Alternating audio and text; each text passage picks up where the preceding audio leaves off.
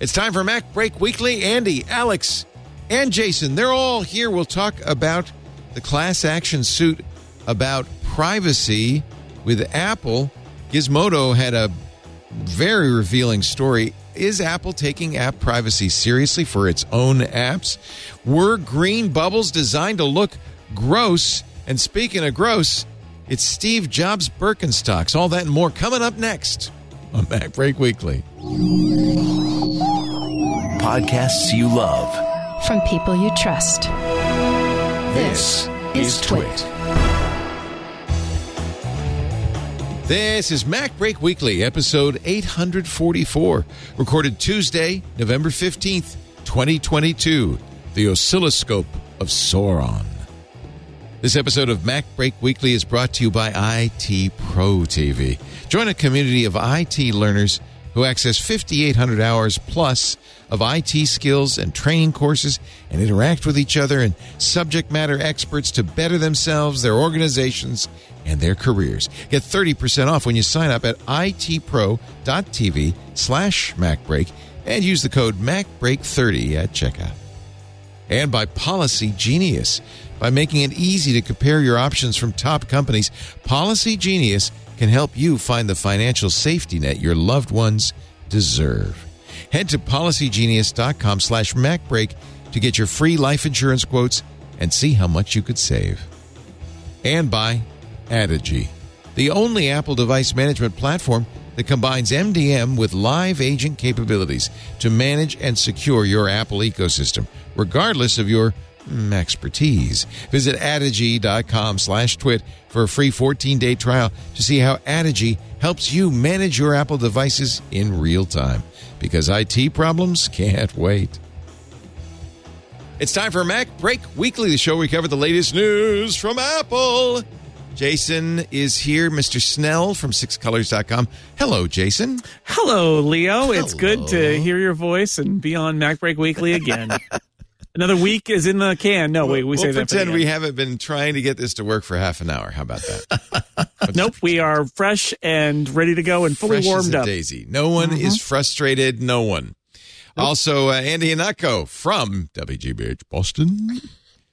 Yes, we're we're just like uh, uh, tens or if not hundreds of thousands of people in two weeks' time who bought an instant pot on an Amazon sale and are now looking at this thing and saying, "How the hell do I make this work? And why did I choose to have this?" It's kind of like that. Sure. sure. It's just like that. Alex Lindsay, Mr. Alex Lindsay from Office Hours Global. Hello, Alex. Hello, hello. Good to be here. Good to have you all. Big story of the week. Uh, started with Gizmodo.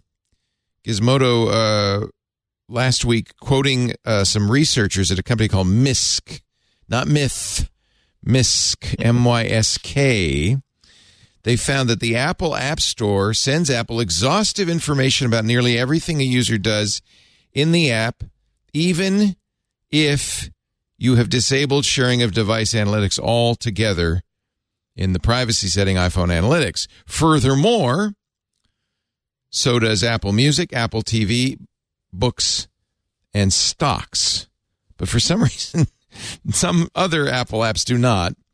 Um, now, as a result, on Thursday, uh, a uh, class action was filed uh, in federal court in California saying they violated the California Invasion of Privacy Act.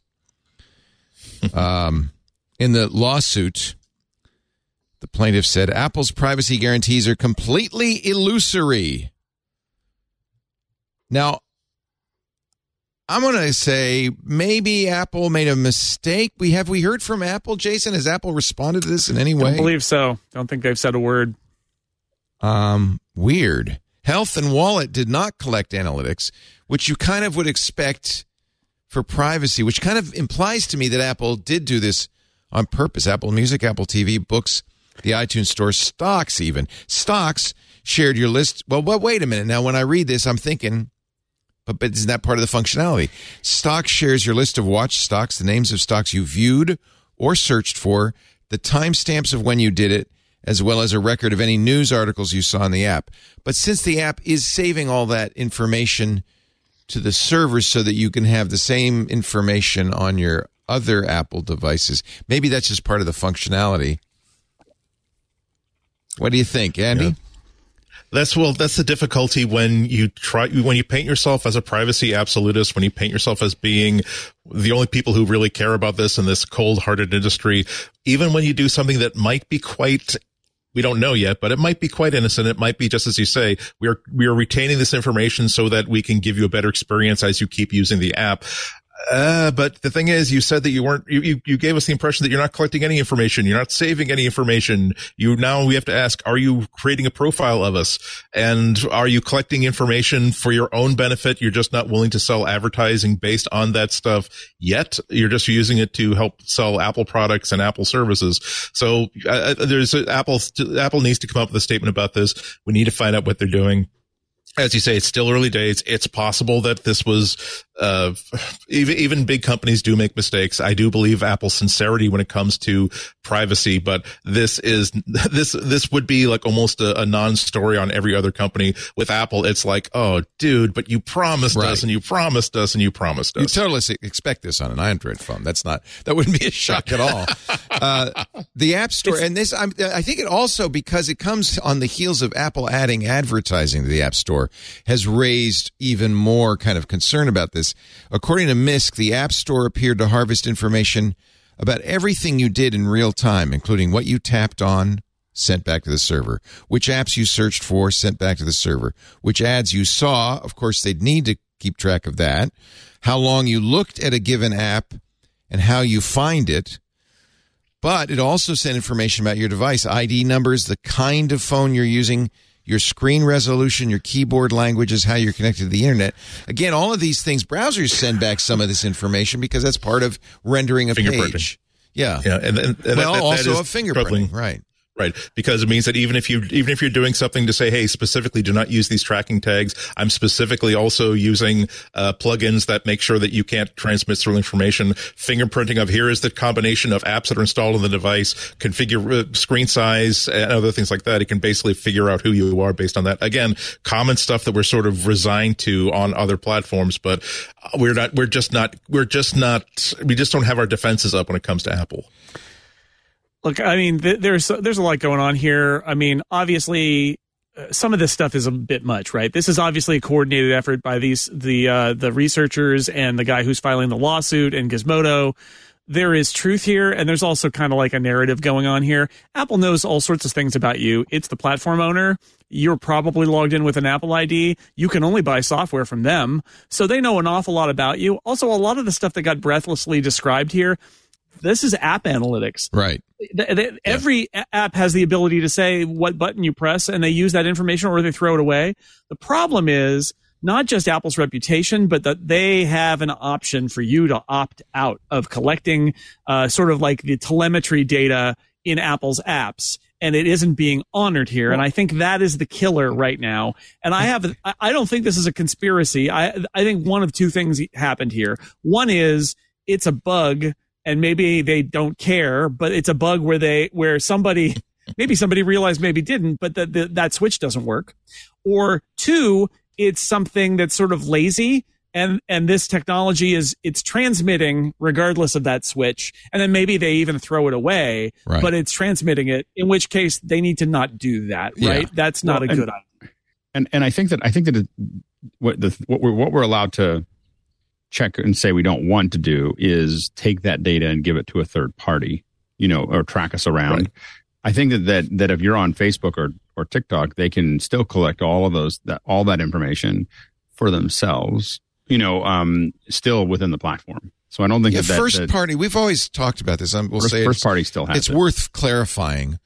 First party information, whether it's Facebook, TikTok, Apple, Google, not you know, Facebook isn't isn't selling information about Alex Lindsay to the to anybody who wants to know. That's that's in fact that's their you know uh, one of the most valuable things they have.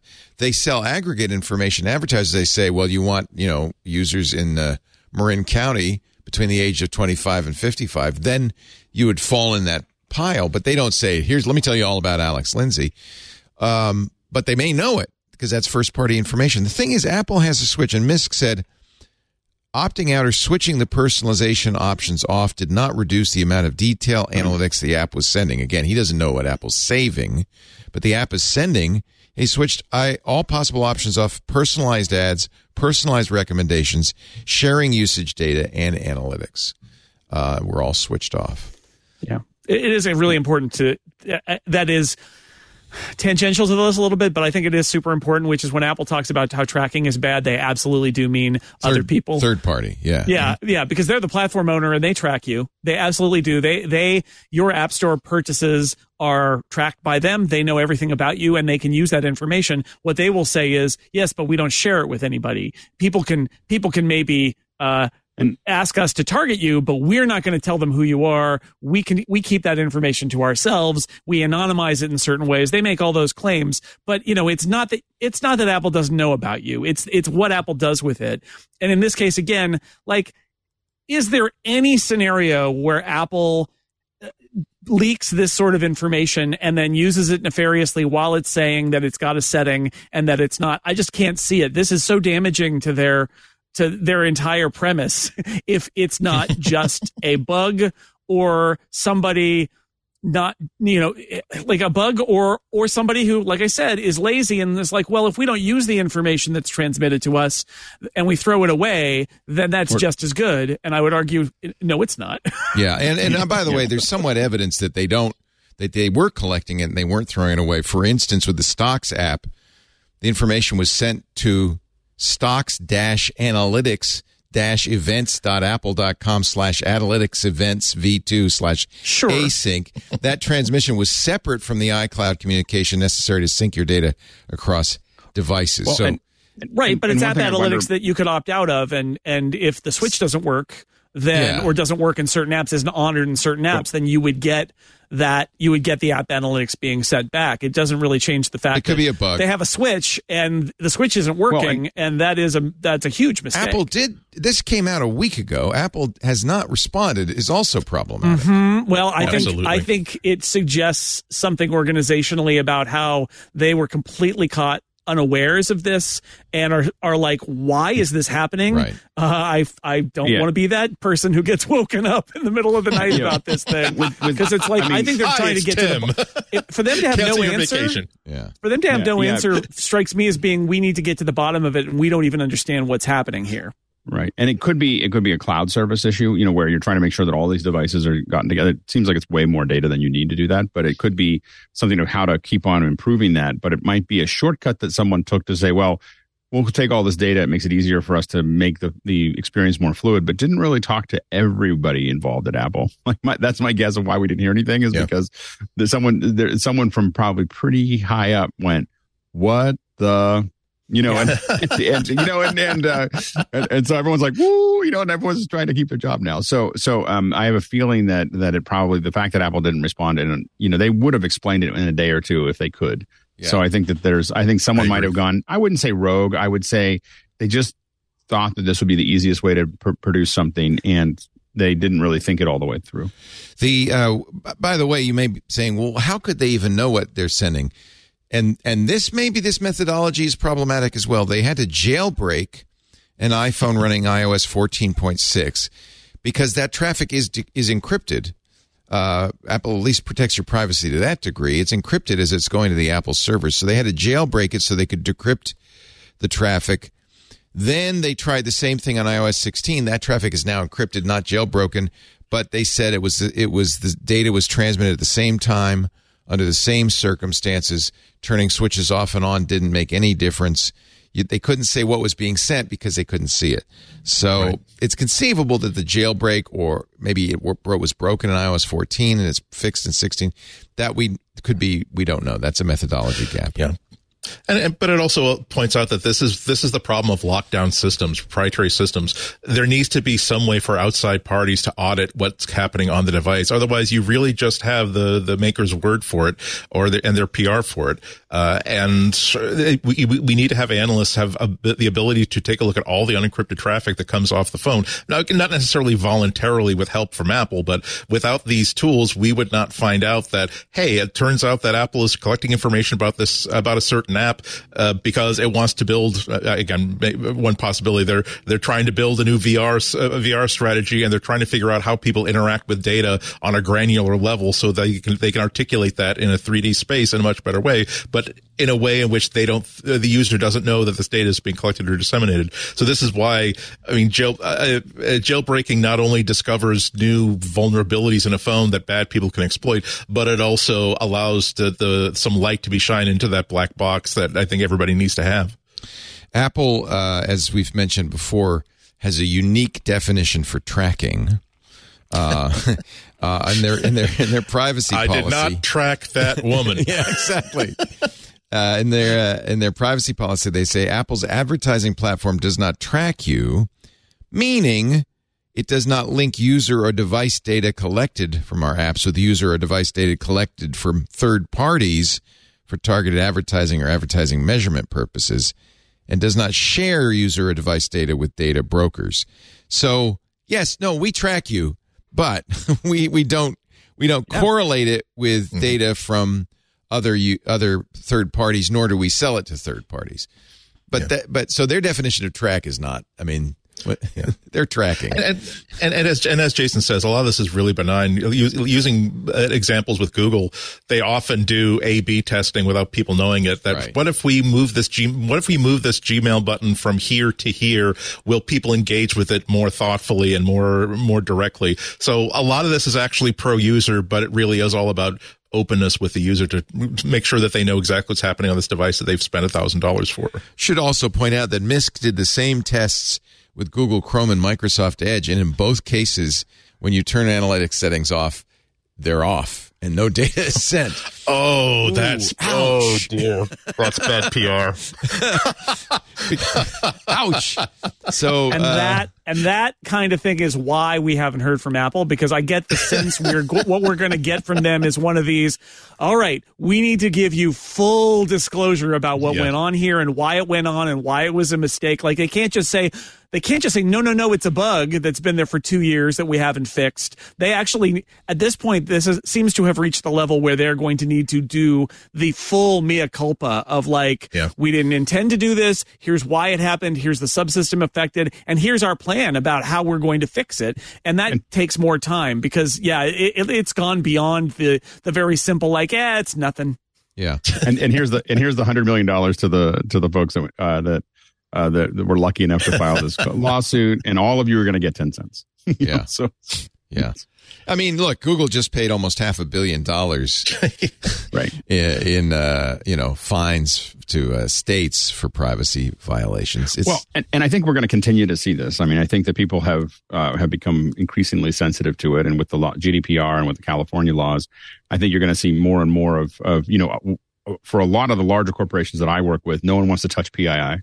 like they're just like, you know, they're, they're just like, whoa, let's not, let's not do that because they just see it as a liability. And I think we're going to see more and more uh, organizations think of uh, people's personal information as a as a liability as as opposed to a resource. It was very yeah. similar. Google uh, said that you know they have a switch, turn off location tracking, uh, and 40 states sued, saying, "Hey, when you turn off location tracking, it doesn't turn it off." Google settled on Monday for $392 million. so that, you know, that's also showing you the stakes here. You know, this is this is a big deal. And that's just for one thing, turning off location data, right? And California yeah. has some very strong personal information laws yeah. now that it didn't have before. And so that lawsuit being filed in California, that is a knowledgeable person who is going to be able to take advantage of California's laws about this. Um, whether it goes anywhere, I mean, it's a lawsuit, right? Like, uh, who knows about that? But I think the bigger issue here is why is this happening? And like, if I turn that off, uh, I want it off. And on top of that, just I think what we're doing right now, the big picture is you got to educate people. Like even no tracking is, you know, no tracking doesn't necessarily mean no tracking. Uh, commitment to no third party tracking doesn't mean that it's not a commitment to, you know, first party tracking. Like everybody needs to be more aware of that information that's out there, and we're all gradually becoming aware I of think it. so. Now. Yeah. yeah. and but along with the awareness comes a tetchiness. and, Yeah. and a Yeah. willingness to take it to court. The it's a, the Google situation is almost exactly analogous. It was in 2018. Associated Press reported that Google tracked users even when they opted out. Lawsuits from 40 states. Now here we are, four years later. Google's paying 400, 392 million dollars. Uh, I think Apple's probably in a very similar boat at this point. Yeah, and even if even if it is, is true what Alex says that everyone at best maybe you'll get like a, an eighteen cent credit for the iTunes store on on Yeah. certain on certain select music titles, but nonetheless, a that is a big check that any company has to write, and b that puts uh, that puts another black mark on their uh, on their reputation and also brings them to the attention of uh, companies like the FTC which can start saying guess what? You're going to negotiate with us on a consent decree that you're going to have to prove to us now that when you say what you say about privacy and the efficacy of your products you can actually deliver on it. And if you violate this consent de- de- decree we can basically put a Facebook hammer on you that you are not going to like one tiny bit. Yeah. Yeah, and, and I think that I I, I I didn't mean to bel- belittle that too. We're all going to get ten cents. no no no I, I do I- think understood tort tort laws are very important. They're probably they probably have made as much of a difference as regular laws. You know, tort you know tort cases because they they go into a civil area where there's different sets of rules and it allows people to uh, create pain for something that uh, you know real a real need to change for companies. And so I I definitely think it's fine. I think it's fine. I think it's it serves a very good it's it serves a very good use. I just wanted to manage everybody's expectations that none of us oh absolutely absolutely retire on it. But Yeah. but I do think that that that that uh the tort action is really important. My Well, father and a class tort- action tort- could my be- father's a tort lawyer. so, so- Yeah. so I- so, like I, I There's some I money why in that. useful. Yeah. But then also this is this could be a this is a class action, but it could be a prelude to an action by the states or the or the feds or the FTC. So Maybe. But my my guess is that itself, what but- my guess is that ultimately this is going to be revealed that there is an API call that apps do or that that switch sets that fell out. Uh, but I do think, and it's happening on the device, obviously, because it's transmitting that information. But I do think one of the challenges here for Apple is going to be probably they assume that if the metrics data comes back, it's it's uh, It's opted okay. into. Yeah. And so they've probably been using it, right? I doubt they've been throwing it away thinking that it was invalid. And that, it, I think that leads down a kind of unpleasant path for them because they're going to have data and are they going to have to wipe data or, uh, you know, go back and try to retroactively? I mean, I don't know. It's, it's a mess. And like uh, somebody in the Discord, I think said, I, or in the, in the IRC said, um, I hate to be the person at Apple that missed this. I mean, like, yeah, somebody, I don't know if somebody knew about it, but I would I would almost bet that there is a bug in Apple's radar system that says this isn't being honored. That's been not prioritized. So somebody's going to be in trouble if they're. I mean, somebody's already in trouble. Clearly, very clearly. yeah. I, I don't remember. Does does Apple have a formal like com, uh, chief compliance officer? I know that uh, uh, Oh, yeah. many other companies. do- To, okay, do, I'm, I'm looking at I Apple. leadership. guarantee you they have one because of GDPR alone. Yeah, And yeah. now the California Privacy Yeah, his Act. name his name is Kyle Andeer, uh, and he uh, w- was uh, vice president products and regulatory law at Apple Legal. uh, so he's in the legal group and he is a compliance officer. And yeah, you would think. I mean, look, any big company like Apple that has this commitment to privacy, like they need to have. I mean, they really need to have a team that is that is basically looking at all of this and investigating it and almost uh, doing forensics on it to make sure that they're staying in compliance because otherwise there's just going to be drift, right? It's Yeah. an organization so huge, it's going to drift and you almost need a, an adversarial team to make sure that everybody's keeping honest. And this is, and it- uh, nobody looked at this, right? I mean, uh, the, the act, the fact that you're, you're touching things on the screen with that switch turned off and data's being sent back is a sign, right? It's a good sign, bad sign, but a good sign that something's happening there and nobody was looking.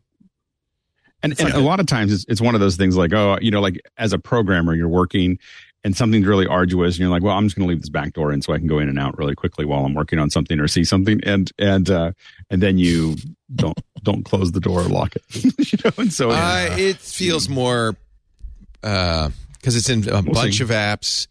It's sending it to an address that is clearly about tracking. I don't know. I, I think it's going to be pretty hard to say, uh, oh, that was a bug. no, well, it's I not don't, going to be. I don't think so because think it's, a, bug. switch you can turn on or off. Right. It's a switch you can turn on or off. I and the problem is that the switch didn't get read by the app, so they just kept sending the data. So it could be just the switch doesn't work. Yeah. And, but it, but it does it does point to a failure in process that Mm-hmm. you don't you, you, there there is always that that that group at the end of the assembly line that checks that does a quality check on the product going out to make sure that nothing got missed. and Joe, it looks like something why got missed. is all this data coming in about uh, these people's phones? I Who- don't who is- understand it. I I think the bottom line is who is responsible for that switch and making sure that switch works. Right? Yeah. Somebody should be in charge of all of those privacy switches that Apple cares so much about, and yet this got through. You guys are so generous to Apple. You really are. I just, Well, I- just they have a really lot giving to them the benefit of the doubt. I, I, I think they've got a lot to lose. I, I I have a hard time imagining that this is all some sort of a scheme where they say they care, but secretly they're harvesting where you're tapping in the stocks app. Like, I mean, the stakes are so high for them that I have a hard time. Again, yeah, maybe we are giving them the benefit of the doubt, and this will all be a scheme. But this feels much more like a screw up than a scheme to me. But yeah, I mean, they're gonna they're well, gonna that- undercut yeah. their entire thing if it's a scheme. Well, they already Also, have. I mean, you can imagine every Android user going to their iPhone, boasting friends and saying, "See, I told you." Yeah. Again, again, that that was that that that building size poster they put up, Oh. up at uh, up, up across from the Google uh, the Google suite at the at uh, at mobile what was Mobile World I think it was uh, Congress, like, say- CES. yeah. C- sorry, CES. Like, yeah, we're the only ones. We're the only who care about privacy and Yeah, iPhone. Yeah, that's yeah. that was that's consistently that's going to be one of the most expensive ad buys Apple has ever ever made. All right. Well, we'll watch with interest, and as, and as soon as Apple uh, says something, uh, Yeah. we'll we'll talk about it. Uh, it'll be big news. Um, Yeah. And uh, I doubt it will stop the uh, class action. I'm very curious if the uh, I'm sure the FTC is at this point going. Let's uh, let's uh, see what Apple know, says. the, the, the, the great thing is about class action is basically about mil, is millions of dollars worth of discovery that the government does not have to pay Yeah. for, but they just they get Good to right point. click and download that PDF That's and good. then decide on their next step. Yep. Yep. Really simplifies things, doesn't it? Let's take a little break. We got more to talk about. Uh, not a lot more, but there's a little. There's a little bit more. We'll find something. It's uh, it's that uh, slow period in between uh, product releases. Um, but there are some stories, and we'll get to those in just a bit with Jason Snell, Andy Ihnatko, Alex Lindsay. Our show today brought to you by IT Pro TV. Love these guys. I've known them since they started IT Pro TV nine years ago, I think it was. Uh, Don uh, and Tim are great guys who were IT trainers who saw what we were doing here and they said, you know, this would be a really fun way to learn IT. IT Pro TV was born. Now they have a beautiful facility in Gainesville. We went out for the grand opening. Seven studios running all day, Monday through Friday, to create new course content because it's always changing. They hire the best, most engaging instructors, people who are actual working pros in the field, but they hire them because not only are they experts, but they have a passion and a love for what they're doing, which communicates to you. It makes IT Pro TV very engaging, very interesting. Whether you're new to the IT field, or you know you just want to get into IT and you want to get those certs so you can get that first job, or you're a seasoned pro, IT Pro TV's online IT training can change your life. Virtual learning solutions for everyone at every skill level, every vendor to start or advance your IT career. It's kind of a talk show format. They do it live, so just like we do, so you can chat with them live, and then they within 24 hours get those uh, live broadcasts into the library. They have 5,800 hours of downloadable IT training, always adding new stuff. So because, you know, the tests change, the software changes, there are new certs, old certs go away. Their courses are always 100% up to date. They chop it up too, which is really nice. They do a couple of things that really, I think, are uh, small things that make a big difference. 20 to 30 minutes per episode which means you could watch it in a lunch break or, you know, at any time it's convenient for you. You can watch it almost anywhere on your computer, of course, your tablet, but they also support Roku, Apple TV. So you can, you can easily watch it on your big screen. You can listen, you can stream it in your car as you go to work. So you're to, you can learn in those little gaps you have in between your real job and your real life. You can learn so you can get a better job. It's hands on learning too. They have hosted virtual labs. All you need is a browser, and you can set up a Windows server, set up Windows clients. You can get access to cloned virtual machine environments to test the skills you're learning. They've got IT certification practice tests. I think this is the best way to prepare to take the test before you take the test and, and keep taking the test until you got it right, right? So that you'll be ready and even maybe more important, confident when you sit for the exam. This is so successful now. In the nine years they've been around, 220,000 people have joined their community of IT learners. 220,000. Those people are around too. They're in the forums along with the instructors. They're there to help. They're there to support. They're there to be your friends. It's really a wonderful community. Apple TV, Roku, desktop, hit the road with your tablet and mobile device. Look, it'd be silly to go to a very expensive school to learn IT when you could do it online in, in the comfort of your own home, conveniently while you continue to work your existing job. You could stay focused on tech with affordable certification based learning that'll get you that job or get you a new job or get you new skills. And by the way, every month they offer free webinars live so that you can watch and ask questions or on demand afterwards so you can watch them when you can. Uh, you can watch them live on IT Pro TV's social channels. They have LinkedIn, they have YouTube, they have Facebook. Just look for IT Pro TV on those platforms. Coming up November 17th, 2 p.m. Eastern, it's the IT Pro TV Turkey Bowl. They do this every year. It's really fun. Join them for live games and gift giveaways during the holidays. Look, if you don't have any experience with IT Pro TV, this would be a great idea. Go there and, and have some fun and really get a sense of who these people are because they're so much fun. Tim Broom, our good friend Tim Broom, the co-founder of IT Pro TV with Don Pezet, says it best himself. Quote, we want to make life easier for people who want an IT career. It's just as easy as that. I'm a, I'm a big fan of these guys. I really admire what they've done. And we've been glad to partner with them since they started. Right now, get 30% off when you sign up at itpro.tv slash MacBreak. Use the offer code MacBreak30 for 30% off. itpro.tv slash MacBreak. IT Pro TV. Build or expand your IT career and enjoy the journey. We thank them so much for for, for nine years now, supporting everything we do here. We're happy to support them. And you support us. See, it's all a triangle of support. If you go to itpro.tv slash MacBreak, so they know you saw it here, and, and for your own benefit, don't forget to use that offer code MacBreak30, because that's going to get you 30% off. IT Pro TV. Thank you, IT Pro TV. We appreciate your support. Well, all right, I'm going to stay in the Apple's nefarious, evil plans segment. uh, this is a little thing, but it's an interesting thing.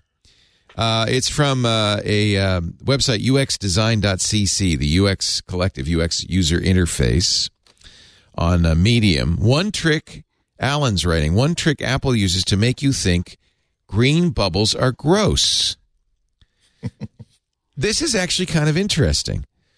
This is the Apple chat. They choose a green that is low contrast. In fact, it violates the web community uh, community access guidelines. Uh, and Alan gives us an example. This would be a, a good contrast green. Instead, they choose a lower contrast green, which makes those green bubbles somewhat less legible than the blue bubbles. Do you think they did that on purpose? Can I give the history lesson here, which is they didn't select that color for Android. They selected it for SMS because that app wasn't called Messages when Right. the iPhone started. It was called SMS, and there wasn't iMessage then, so they picked green because I don't know because that was what they thought a text message should be. And then when they added iMessage, they added a different color, which was blue. And so I think this is really great from a a dark pattern perspective about how Apple chose a bolder design for their own thing than for the default thing. But just to make it clear, this is really about the green, unless they change the green at some point, which I guess is possible, maybe iOS 7. But, uh, you know, the green choice was made in the original iPhone for text messages because that's where this came from. Yeah. And if you have a bright screen, it's even worse, by the way. So um, it would be nice if Apple would change it to a better color. Green's fine, just a higher contrast Yeah. green. Do you think they will? Uh, I I have to I have to say that this I do think this is suspicious. Like this, this famously, this is the company where Steve Jobs emailed the CEO of Google complaining about the shade of gre- uh, of yellow in their own company logo. I do believe that the Apple's own products undergo a certain UI beauty pass review that they said, ah, screw it.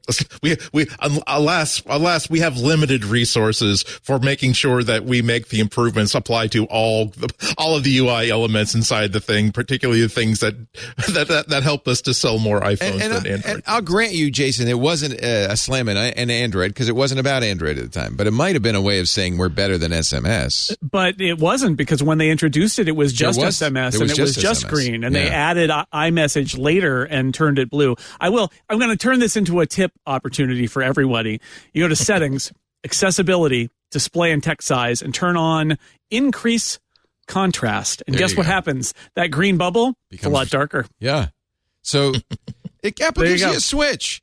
That's okay Pro tip. then. They give you a switch. And the switch works, unlike some of their switches I hear. Ooh. Ow. Ooh. All right, I'm going to go turn that up because I think uh, you know I do have some friends. makes the blue one darker too, but uh, Yeah. it does make the green darker. And Yeah. I, as some as a as a colorblind person, I have a lot of Oh, those things. I, I have a lot of those things on because increasing contrast and just decreasing transparency makes it easier to differentiate. There's also a great setting in there, by the way, called differentiate without color, which some apps follow and other apps ignore. But that could be useful because there was a time when you had very vital parts of your interface that would be a circle, and I would say to myself, what color is that circle? It's trying to tell me. Like, you know, the charging thing that they put on a lot of hardware where it's like it's green or it's amber. I, I can't tell the difference. So anyway, differentiate without color is there too. Accessibility settings are good. So bold text, larger text, button shapes. Here's reduced transparency. You think that's a good one too? Uh, and I I mean, it, it really changes the look, but you might like the look. Yeah. Um, and they have these on the Mac too. If you want to make Yeah. your Mac feel like it's from the 90s, you can turn a lot of this stuff on and everything gets like not transparent and with heavy borders around it and all. And I know some people who love that. Uh, there's also some this this one. Maybe you could explain. You mentioned differentiate without color. What does it like? Add little. It says replaces user interface items that rely solely on color. Right. So think about um, the one that I always uh, always got me was back in the day was like an instant messaging app that has uh, a red if they're do not disturb and a yellow Oh, if yeah, they're yeah. away and a green if they're okay. And when I turn that feature on on my Mac, tell. it goes and it keeps the colors, but it makes them a triangle, a circle, and a square. Because Excellent. all good design, all good UX design, you should not have to rely only on color as a signal. There should be hmm. another signal. Like Yeah. how when you move over the a Mac window, those little traffic light signs in the corner also get symbols in them. So they're all circles, but they all get symbols in them so that if you can't differentiate based on color, you can just differentiate based on one, their placement, left, right, center, and also the symbol that appears inside. There's also on-off labels, which I guess might help as well. Yeah, it puts a little uh, on or off on the switch, so you can tell Yeah. whether it's on or off without Oh yeah, seeing look, the green or the red. See, I see it. Yeah. So and the green or the gray. There are a lot of guys who are colorblind and don't know it. I didn't know until college. I Yeah. took a I took a test in college, and they said arrange these five green circles in order, and I was like, uh, Order they're a all what? green. That's it. That's all I know. Order a what? What are you talking Yeah. about there? But anyway, I so I don't know. The one fact that I don't know and that I would love to know about the iMessage bubble versus the SMS slash Android bubble is uh did they change it at some point? And to Andy's point, yes, I am sure just like iMessage in general as a lock-in feature, I, I it's one of those things where it's like, oh, it turns out this thing is a lock-in feature. What a shame. Uh, let's not do anything to make it better, right? Like, let's not We're, make any we're effort to get right to make it better. Right on that. We're going to put Yeah. this with work order on the bottom of a disused filing Yeah, cabinet, file a on the radar. bottom of a. With, exactly. Beware le- of the leopard. Yeah, exactly. I know what you're going for there.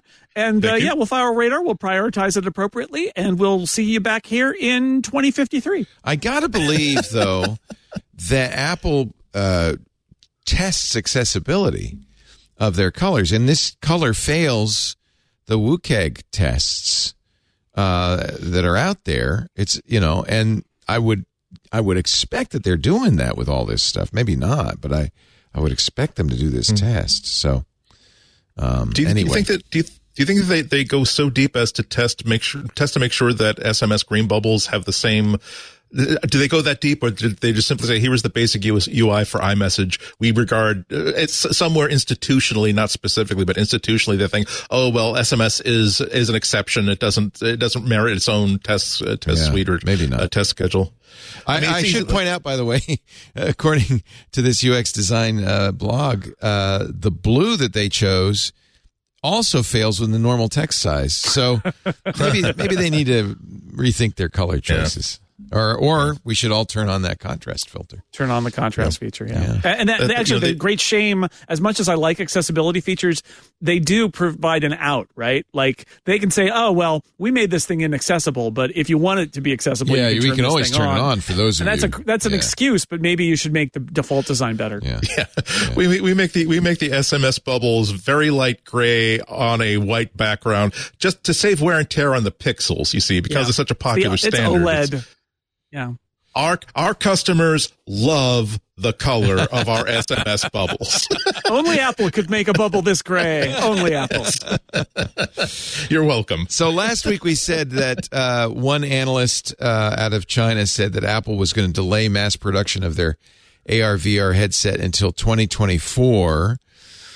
Correction. Uh, now a new report says this is from Digitimes, which I think is reliable. Yeah, that mm-hmm. Apple Yeah. may be starting as early as the first quarter of next year, like in just a few months. maybe producing them. I, I think that it, it's it, it alludes to that Apple might announce it. I, I just don't see Apple announcing this before WWDC. Like, Yeah. the developers need to get this stuff early, or it's just not going to be a great rollout. And, may, and you know, Well, we've heard that this would be the expensive developer version. That's what everybody does, right? So maybe they're producing the developer version, announce it in June at WWDC so developers can get it. Yeah. I Uh, still, yeah, I still I mean, think it's I- good. I, I still think it's going to go from the same template as they've had every time they've had a radical new product, uh, like the Apple Watch, like the iPhone, like the iPad. They have always there, there's a point at which they have to file with the FCC. Here is what it is. Here here are its specs. Here's what what it's doing before they can actually let it outside of the lab. So if they're going to have to make that that stuff public anyway, let's have an event like three or four months before we intend to actually for real roll it out, so we can have a controlled environment in which we at least put it through its paces in a very limited way, and that also gives them an ex- uh, uh, that also gives them a, a door so that they can start to seed after the after FCC uh, certification. Now they can actually let 12 samples of these out so that 12 very, very well selected companies or developers can have something to show off during the WWDC, the big dog and pony show unveiling Right. where they finally, where they finally tell developers, here's how much it's going to cost. Here's how you can order it. Here's when we're going to ship it. And here is all of the APIs and toolkits you're going to have to start to use. And here are some simulators because almost none of you are going to be able to get one until, until, uh, until, uh, four, uh, until a few months later. Yeah. So the rumor is, and the, the report that, that that happened this week is that they're expecting this thing because we've already said it's more. It's like two thousand plus, 2,500, 3,000, Who knows how much? A lot of money, and that they only expect to make. Uh, I think Point a- million, seven hundred yeah, less than a million of them, Yeah. which is not very Apple to make a product with that. So, uh, yeah, I agree. I have thought with Andy for a long time now that the idea of, of, of I don't know if they will pitch it as a developer kit, but I think that it's going to be a de facto developer kit because it's so expensive. And I think that the only way they're going to be able to explain that price is to say, look, look, it's early days. This is, this is the, a first step. We're going to, we've got a whole vision, but we have to start with this one and, and we're going to get the de- developers really engaged in it. And then just wait. We're going to have more down the road because otherwise they- they really are going to have to set the bar pretty low if they don't think that they're going to sell more than a million. I do wonder sometimes though if it, in the end it will be a developer kit in all but name, right? Because then they they pre-announce it in March or something, and then they ship it to developers at WWDC and try to extol the virtues. But even there, they got to make a case, right? If they're only going to sell seven hundred thousand of them, why would you develop for it as a platform? So they've got to have a vision for like what the future of this platform is going to be. Because you know, if you if you're a developer, why would you put all the time and effort in to reach an addressable market of seven hundred thousand? Right? It doesn't make sense. Yeah, I I think you're absolutely right, and and it is. Uh, the more I think about the comparisons between this and the iPad, the more comp- the more similarities I see. Where even there, they had to, they, Steve Jobs on the on the stage was essentially dodging around the fact that, hey, we know that this looks like a tablet, which you've seen before, but please don't judge this like a Windows tablet. It really is its own thing.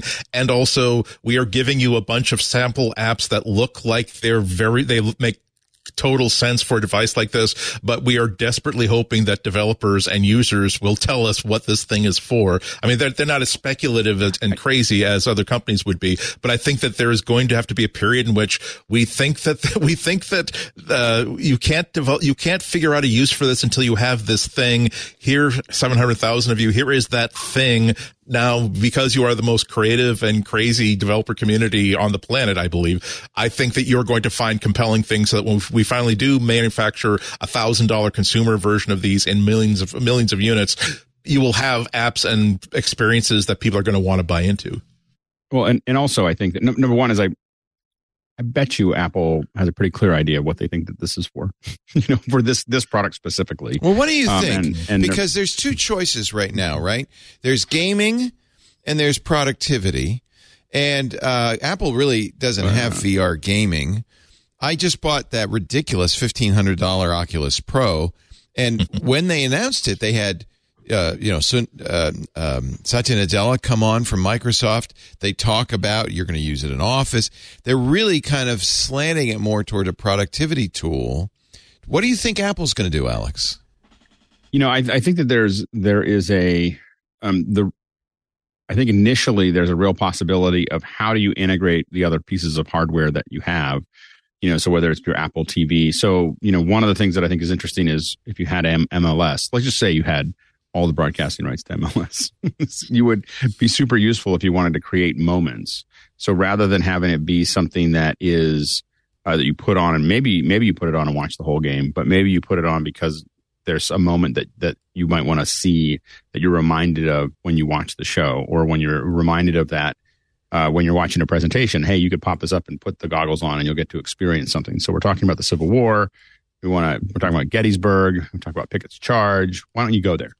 like you know put this on right now. so right education now. you think and it uh, education uh, well so like for instance a good example is i a friend of mine um uh or someone in office hours uh, you know he, they built some usdz models and they gave them to the sales folks and then they want the sales folks wanted the USDZ models of everything because they had them on their iPad and they were able to show them to to a client with the their this these are valves and stuff like that but this valve on like it looks like it's real it looks like it's sitting on and they can move around it and ask questions. And that kind of thing that's so that's sales that is experiences added to the apple tv experience it is education it is you know those are there's a bunch of places there that i think are pretty interesting models. And i think that um you know if you know with the given how much apple has already put into it uh, I think that um, I think that you're going to probably find that they've probably been working on it for a little while, like as far as partners yeah. go. And, and and and then I think the other thing is is that while there may only be a million units, it's a million people that are pretty free with cash because they just spent three thousand dollars on something and are desperately trying to test it. Well, I mean, we see this all the time. When something new comes out, a whole bunch of people get it. I know when I first got Oculus, I was just like, buy, buy, buy, buy, buy, buy. But that first couple weeks, you know, I'm, I'm trying to figure it out, especially if you're a developer. I want to see what everybody else is doing. I'm probably a little less sensitive to cash than the average consumer because it's part of my research. I'm going to write it off anyway. Yeah. And so I'm going to, um, you know, so I'm gonna, I want to know, I want to see what other people are doing with that. And so I do think that there'll be an awful lot of people running to get in there. And, the, and also the advantage for the developers is they're going to be the first, first movers. And so they're going to get to see how it works, respond yeah. and so on and so forth. And, and these things are going to sell out. Like they're going to, I, Apple will sell as many of these headsets as they can make. Yeah, I, I agree with everything that you're saying. Um, but there's with VR and AR, there's been this d- line of demarcation between selling to industry, selling to the people that you're talking about, where I have, my goodness, I could save so much money in training for this, or wow, I'm, I want to create the next great thing in telemedicine, and I need a headset like this to make that sort of thing happen.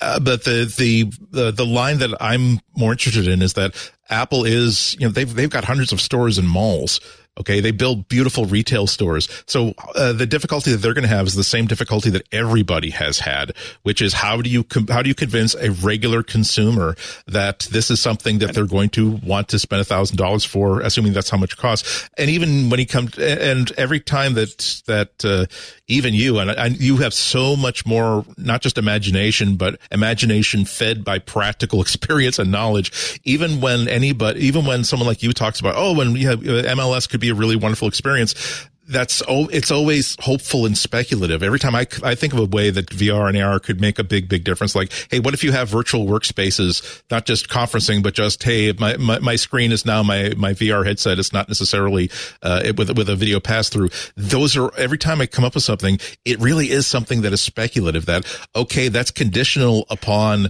again, well, people walking into Best Buy, people walking to an Apple store thinking that, yes, that's a better way of doing this or that's a more powerful way or a more, uh, uh, it solves problems, it creates opportunities for me. It's definitely worth six, seven, eight hundred, nine hundred thousand dollars.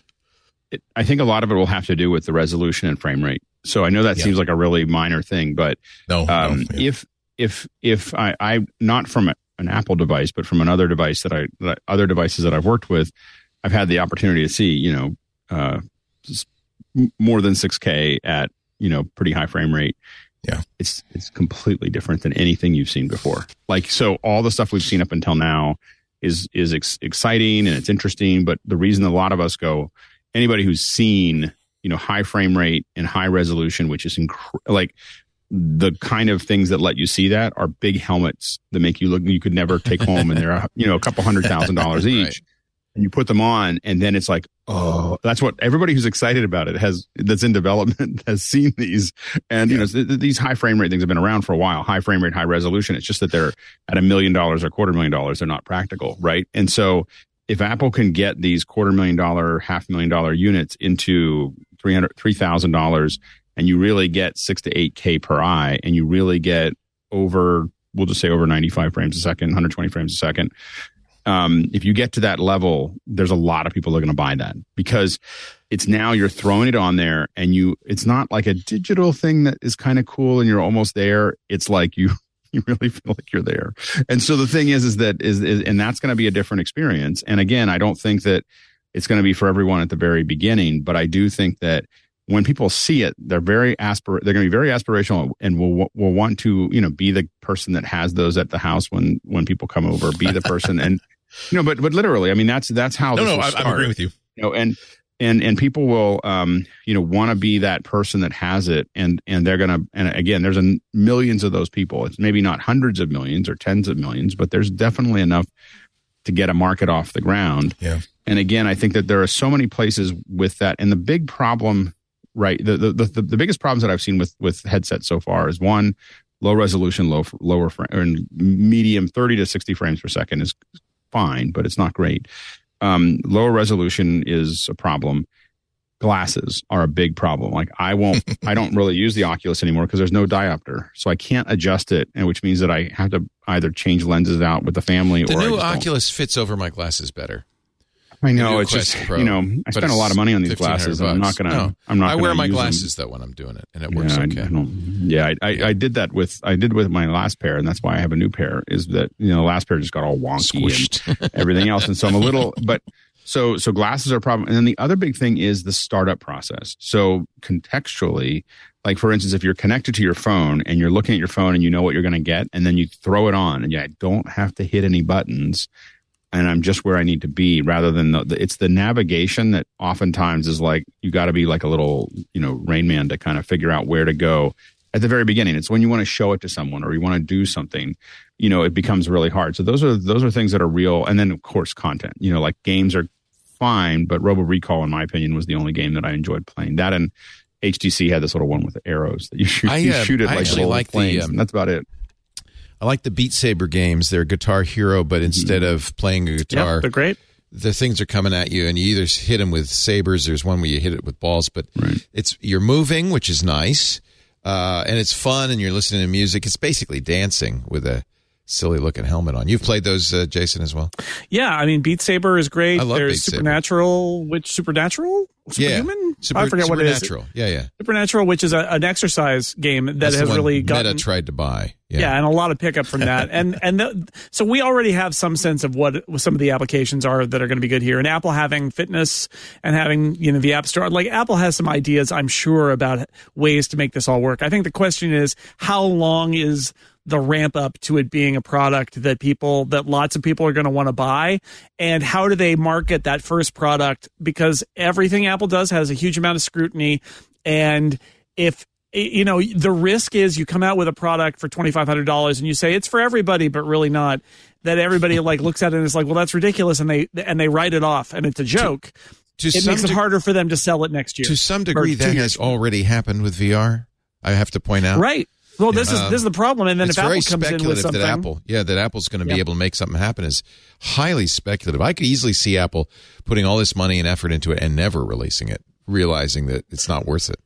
We're not going to be able to push through. Here's what and, Mark and they're not Gurman is- afraid. They're they're not afraid of throwing billions at something and then No, just saying and just killing it. Yeah, didn't, Yep. didn't make the turn. Yeah, they're not Apple TV. We don't. We, we don't. We, It- we don't have an Apple branded TV set, that, Yeah. and they were ready to go at any moment. it is a hedge against VR replacing the smartphone. Right. Uh, or AR replacing the smartphone as the interface. And if you're Apple and Very you have smart. the iPhone, why would you not, and lots of billions and billions and billions of dollars in cash, why would you not hedge against that, that, right? Where Facebook is making a little more of an existential wager here, I think. But for Apple, because like, they have yeah, to. If they have to, their business is failing, so they it's in have to. decline, right? Yeah. But if you're Apple, you're looking at like what is a threat to to undercut or replace my iPhone business. Exactly. And if AR glasses is the it turns out in 15 years even to be the Right. smartphone replacement, why would you not spend your 50, 60 billion in cash right, now to be there? We're doing the work. Yeah.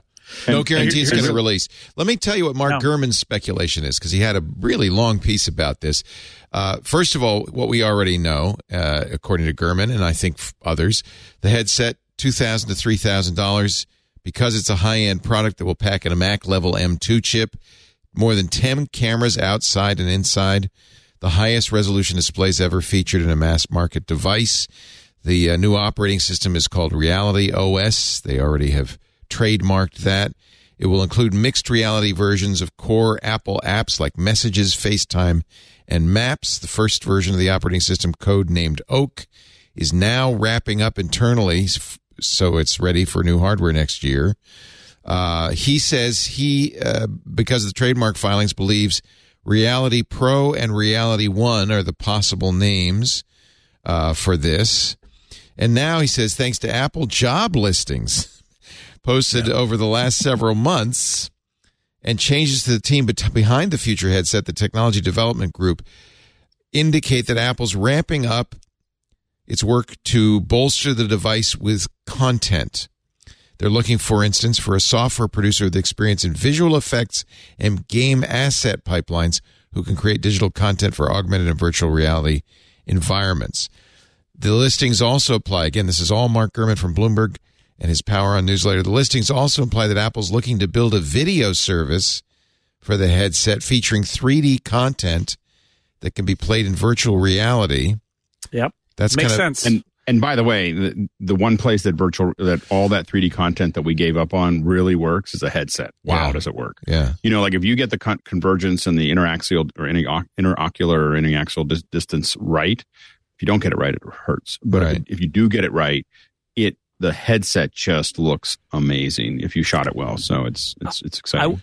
Yeah, I was going to say we a lot of us roll our eyes at 3D movies, right? Because they it was the next big thing, and then they did, turned out not to be the next big thing. But you got to put on the stupid glasses, and it takes half the brightness out of it because Right. you've got to you've got to project the interleaved images. Let me tell you, even on the Quest 2, 3D movies look pretty good, even with that incredibly low resolution. If you can imagine an 8K 8K resolution uh, headset and immersive audio and a 3D movie or sports show or whatever, like it will. It's already very close at the the most low level of the Quest 2 to being a better experience than watching a 3D movie in a theater because yeah. the 3D movie in the theater has so many uh, limitations, whereas this is just putting two images in front of your eyes and it's just native right. 3D. If There's any, a lot they can do, even leaving aside like VR or having you sit in some seats at a sporting event and being able to watch it like you're sitting there. Like there's lots of stuff they can experiment with on the, and they already have a like a movie and TV store, right? And a streaming service and like all the pieces are there and, for that. Yeah, the next VR stuff has been pretty good. I mean, they had a pretty good stack of patents, and you know, one of the things that Next VR did was figure out that you just put need two 180 lenses. You don't need to look around all the time where you have stitching. That's the company they just bought things. A while ago, a couple years ago, yeah, not just pre, yeah. BC before COVID. so yeah. anyway, the um, but they, but uh, they um, uh, they've had that for a while, and the big thing is is that if, when you want to watch basketball game um, or something like the, the one thing that I learned, I did a bunch of basketball games, is that floor seats, baby. It, so the thing is, is floor seats. I, I, I got to sit like second row at a at a basketball game. It's a different game. It is. it's a different, it's, different it's game. Amazing. Like, it's like, you know, yeah. You know. These so, guys are but, huge and they're right there. Yeah. No, and we put and we put and we put Ozo cameras right right on the side of the of the uh, um, of of a basketball court for a pro game and and it's really cool. You're like, this is really awesome, but the resolution, the stitching, uh, all the other things became more of a challenge. And so, so if you can get that resolution up, and if you can get the frame rate up, and you can get the immersive sound and everything else, it it it it's a pretty compelling solution. Yeah. It's the box that everyone's trying to fit in by by trying to fit into the, the opportunity they have, and I don't know if Apple's going to make that opportunity, but they usually do pretty well. The opportunity is they're not trying to fit it into a five, you know, and, and Meta's trying to do the same thing well. for a concert. They're right? not trying to. Well, so yes and no. Um, so the thing with concerts, we talk about spatial audio, spatial yeah, video, so, right? Well, yeah. What you want to do is is the, the hard part with concerts is where you want to put the camera is right in front of everybody that might be at the concert. Right. So really, where you want to go down this path, and um, is you want your own, you know, what and what Apple can afford to do. You yeah. build a stage that is designed for it. And there's little things you do. You do things that create um, parallax. And so what you want is ah. you want to put you want to put elements in the scene, including the people that because really in in a 3D environment, typically the, the between five feet and about 20 feet is what you where all the money is, right? Like, so if, if, a lot's going on in there, it really feels 3D. As you get further out than 20 feet, the parallax isn't as much, and you just don't notice you know it as much. It's not as special. We just saw uh, Roger Waters' latest show, and it's in the round. Mm-hmm and you could instead of putting the camera in front of in between the audience and the performer, you mm-hmm. put it in the middle, looking out, it, and it, it, might have been really interesting. You'd have to. It's a the, little. Uh, the, the, we've done the, the, middle out, and the problem is you start moving your head around. It doesn't feel very natural because okay. you would never be there because you're looking but, behind you, and yeah, yeah, yeah. Right, but but in 3D, if if if you again, if you decide like if he's in the round, that we're going to put the camera right in front of him and there's just not no one going to be behind that area. And so now you yeah. see everybody else and you see him that might yeah. work. Or again by himself. Because the nice thing about when the artist is by themselves they just look at the camera. Right. Like this is the camera. This is who you look they at. they know who they're looking at. And then yeah. it's this really personal experience and everybody gets an experience that is you can't get anywhere else. Sure. Because even when you're when you're there at a stage they're looking at this part of the stage or they're looking at that part of the stage. When you put a camera right in front of them. They're just playing to it, whether it's a 16 by 9 rectilinear or or stereo. Uh, it, it's a very personal experience. This show was in this mm-hmm. uh, the place, the uh, Chase Arena where um, the Warriors play. So it's a big mm-hmm. central area, and they used almost all of the playing right. surface. Band, they had instruments spread out all over. It was almost as if they were. it was what you were describing. And, and Waters would go to one place and sing to that quarter of the audience because the rest of the audience is now behind him.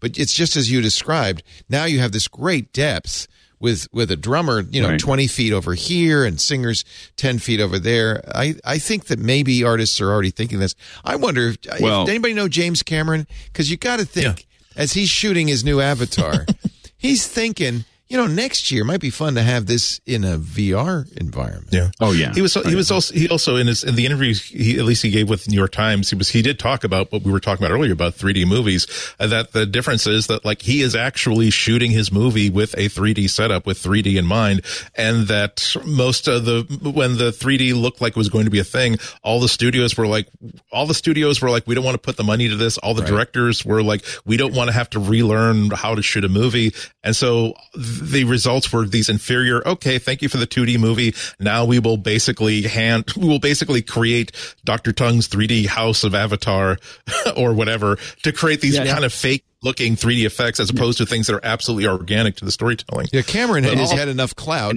and he does still have enough clout to do it right, and I and at Yeah. high frame rate, uh, you know, high high resolution. It'd be very interesting. I bet you anything Apple's talking to him.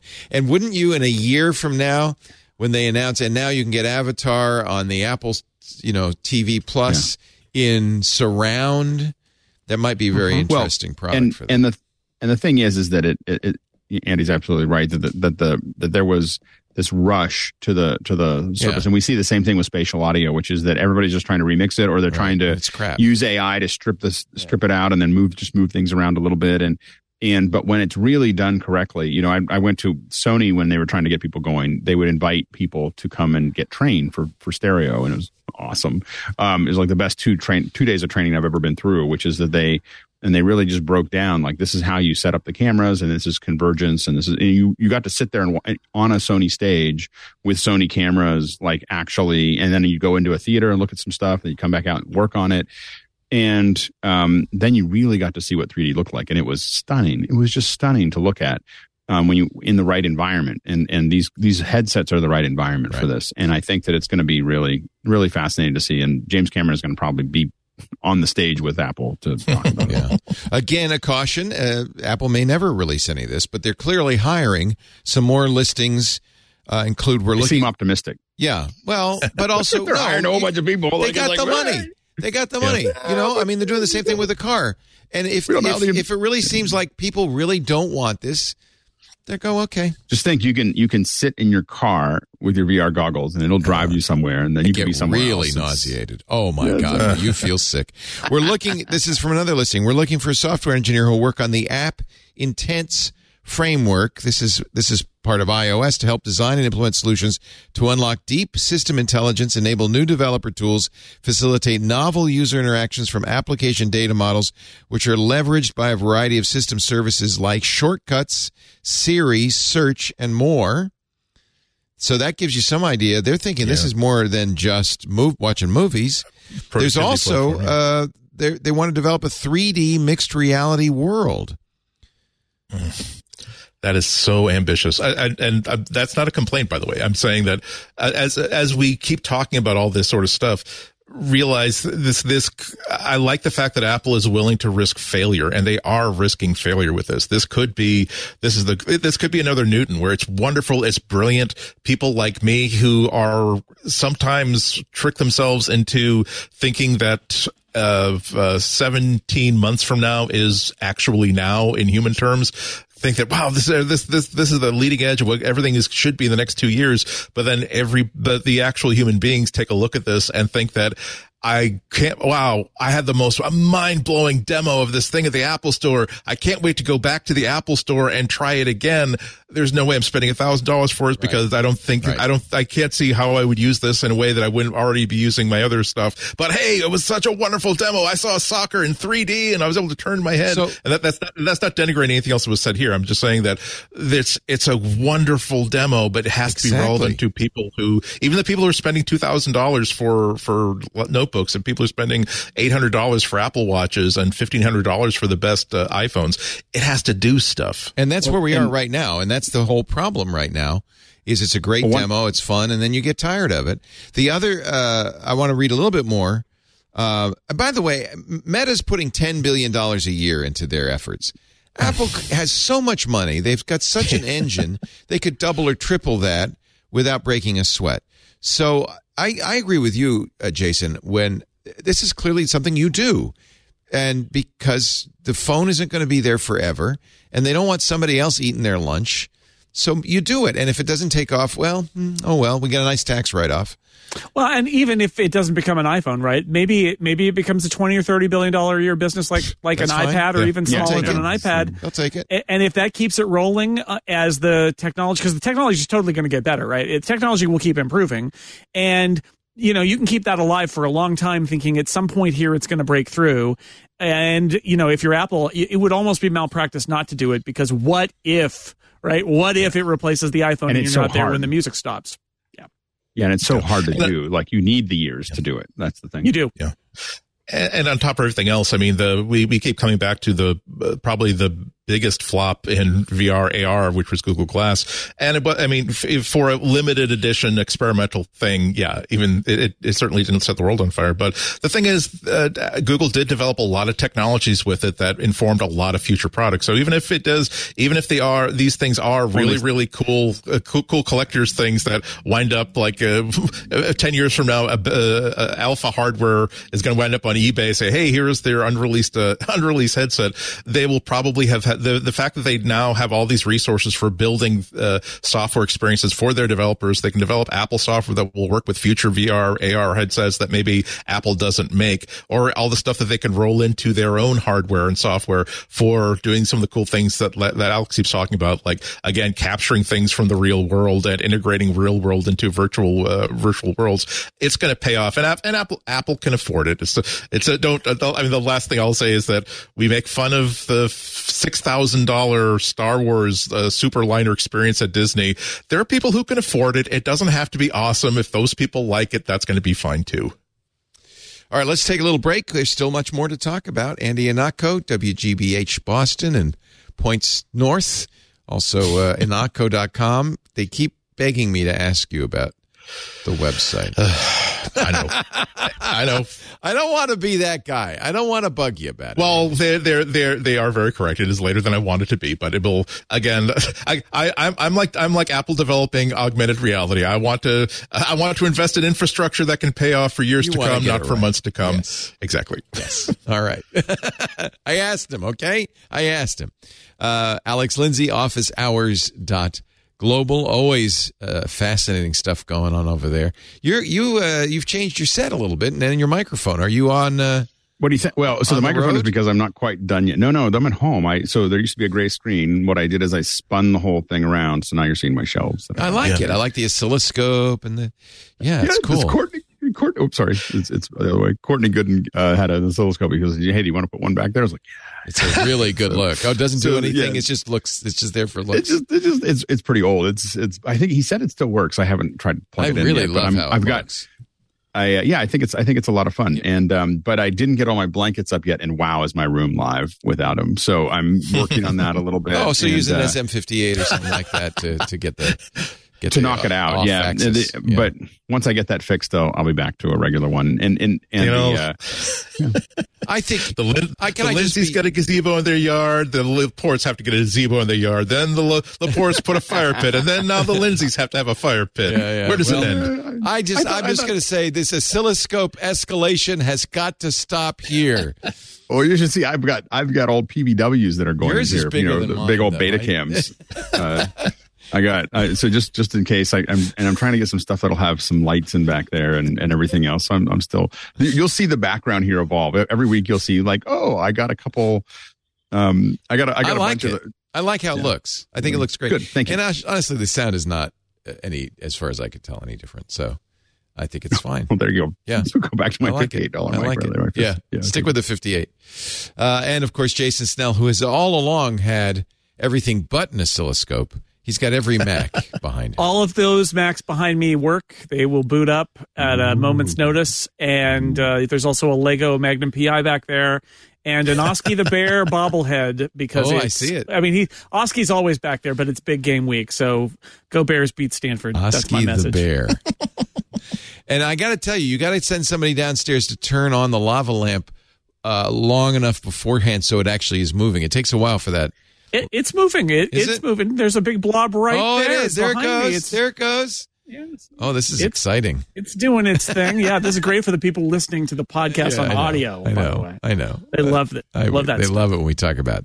Imagine a lava lamp, everybody. See, it's in their head. and I have a massive oscilloscope behind me. It's the lava lamp of the in mind. there. It's in the, the lava lamp of the mind. Show title. Our show today brought to you by Policygenius. I remember, I very vividly remember when I decided I had to get life insurance. The kids were little. I'm thinking I got college ahead of us. Uh, you know, I got I got a f- full family now. I've got a real responsibility. I think I better have life insurance. And then when we started Twit, same thing happened. We got a key man policy because you know if something should happen to me, uh, you know we'd need we need to hire somebody, I guess. so we actually have a pretty good key man policy. Life insurance. You hope you never need life insurance. The problem is mortgage payments and child care and other expenses don't disappear if something happens to you, right? Now you may say, "Oh no, it's okay. I'm cool, man. I've got life insurance for my my job." But you got to look at that because it's often a very scant amount, barely enough for your family's needs. and if you leave your job, will it follow you? No, of course not. Now, I got to tell you another fact I learned. Life ex- insurance gets more expensive as you get older, harder to get as you get older. There is no better time. The best time to buy life insurance was 10 years ago. The next best time is right now. Right now. Policygenius is the way to do it. It will give you a smarter way to find and buy the right coverage for you and your family at the right price. Policygenius was actually created to modernize the life insurance industry. They saw a real gap here because you'll go to normally you'll go to a company and they'll tell you what the cost is and you say okay, but that's not the best way to shop. With Policygenius, you can compare life insurance quotes from the best companies, AIG and Prudential, and just a few and others in just a few clicks to find your lowest price. Which means with Policygenius, you can find life insurance policies that start at just $17 a month for half a million dollars of coverage. Policygenius has licensed agents who can help you find options that offer coverage in as little as a week and avoid unnecessary medical exams. But let me tell you, these licensed agents do not work for the insurance companies. They're working on your behalf, which is really great. The law requires they be licensed agents, but that's good. That means they're, they they've taken the exams. They have the expertise to advise you. They don't have any incentive to recommend one insurer over another. No, it doesn't work that way. You can trust their guidance. They're there to help. And by the way, there are no added fees. Of course, your personal info is absolutely private. This is why Policygenius has thousands of five star reviews on Google and Trustpilot. It really works. By the way, I should mention while you're there, Policygenius has quotes for home, auto, pet, renters, more. I mean, it makes it very easy to get insurance in all different areas. But I, I think it's good to focus on uh, life insurance right now because I think it's something you've probably been thinking you should do. You know you should do. Maybe you haven't done it yet. And your loved ones deserve a financial safety net. You deserve a smarter way to find and buy it. Head to policygenius.com slash MacBreak. Or if you go to uh, the MacBreak uh, website, twit.tv slash MBW, there's a link right there on the show page. Click that. You'll get your free life insurance quotes and you can see how much you could save. Policygenius. That's policygenius.com slash MacBreak. We thank them for their support of MacBreak Weekly, and you support us when you go to policygenius.com slash MacBreak. I'm feeling a little, uh, John. I mean, I feel like my oscilloscope just isn't as nice as uh, as Alex's. It's probably is it a working? Where do we get it? Yeah, you got a good one, Alex. That's a that looks like you could like like the eye of Mordor. Like you could you could you could see. It's like a palantir. You could see what Sauron's what, oscilloscope. Yes, the oscilloscope yes. of Sauron.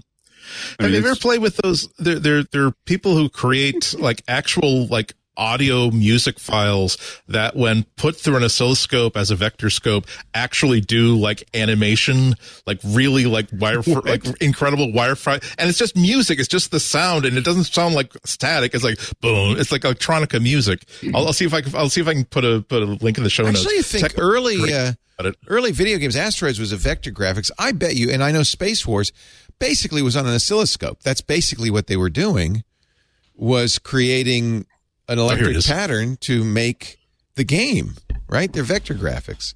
So I. Yeah, By the way, Sauron's Sauron's oscilloscope, bad vibes only. bad vibes only. If it's music, it's bad music. Did you find it, Andy? Put it in the. Yeah, I'm, pa- I'm, I'm I'm pasting it in at the bottom. Okay, good. It's uh, you'll have to skip forward. I'll give you I'll give you a timestamp. This is Techmoan's uh, uh, video about it. Neat. Neat. Oh, I see. Uh, And you can and you can actually you, you, if you don't have a tech if you don't have an oscilloscope, you can just play them like with a of course a te- an oscilloscope uh, simulator. That's cool. Tech mode. What what uh, timestamp should I? Uh, I'm gonna look for it. It's, it's, it'll be near music the end. pictures The first sound. the first half is is him like buying a used oscilloscope that will actually work. Oh, I got it. Here we But go. we get to the- Oh, this is cool.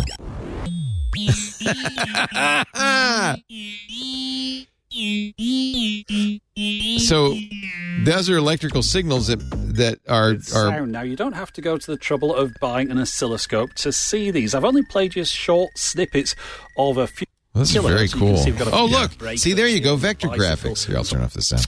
Yeah, that's basically Battle Zone right there. Yeah, yeah. Battlezone was vector graphics. Asteroids was vector graphics. Yeah, go to like eight thirty.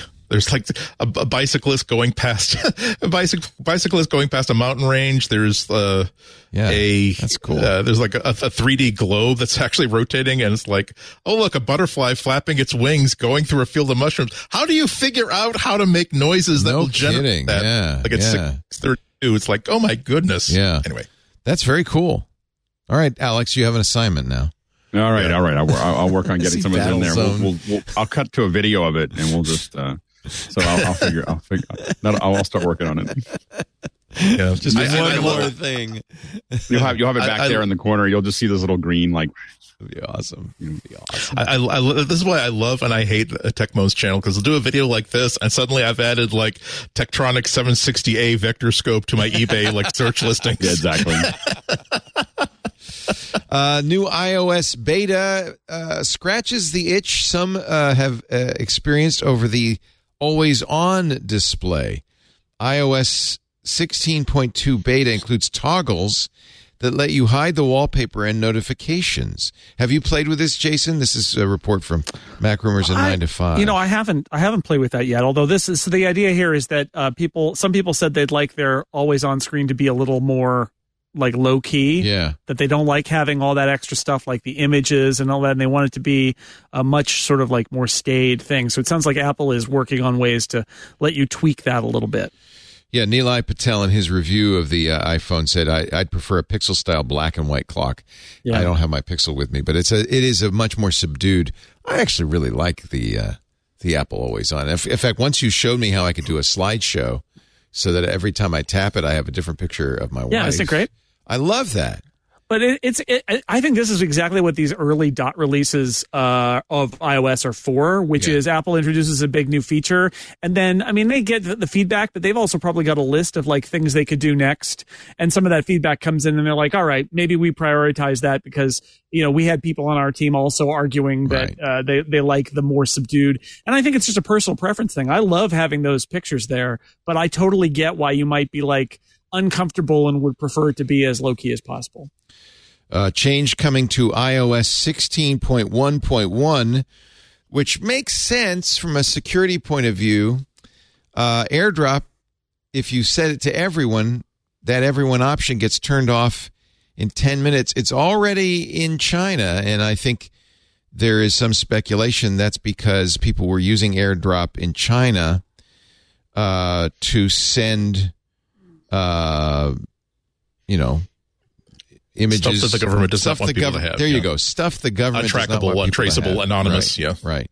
Uh, the everyone option means anyone who can is in range of your iPhone can send you uh, something, and for security reasons, it's probably a good idea to have it cur- turn off. But uh, the change that Apple's making cannot be disabled in China. Uh, it's in 16.1.1 and 16.2 beta 2. Um, and if you have an iPhone purchased in mainland China, uh, you cannot uh, disable that. It will it will turn itself off after 10 minutes. Probably is it is it reasonable to speculate this is something the Chinese government asked Apple to do? They've done other things like this. You can't see the Chinese flag emoji on iPhones sold in China. I can't imagine that they would have thought this as a security and privacy enhancement for iPhone users without rolling either a rolling that out worldwide or b b just making it an option.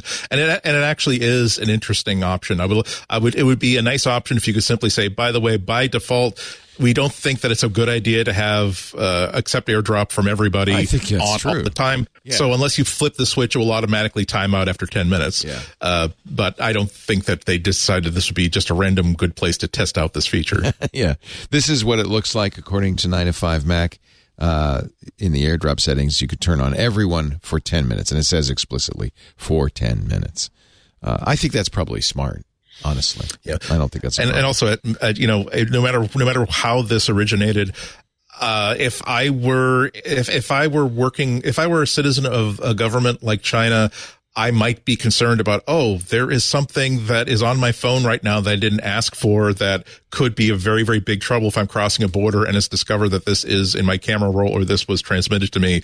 How did I, I, I would be, I would be very nervous about that. So yeah, it's, there's, a lot to unpack here, but it's not, it's not, I wouldn't, I wouldn't think that it's a bad thing to have on a phone just in general.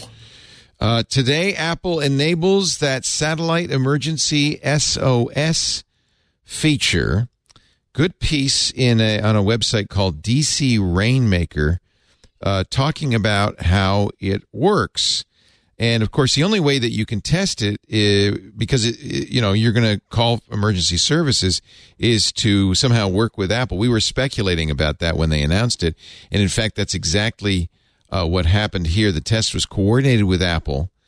Uh, DC Rainmaker says specifically they knew not to send rescuers to my location, but everything else is as is, leveraging the real satellite system for communications.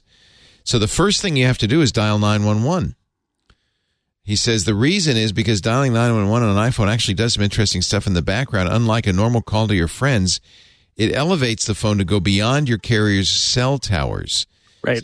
Because and and we know that because if you don't have a SIM in there, emergency phone calls are still available, and that's by law.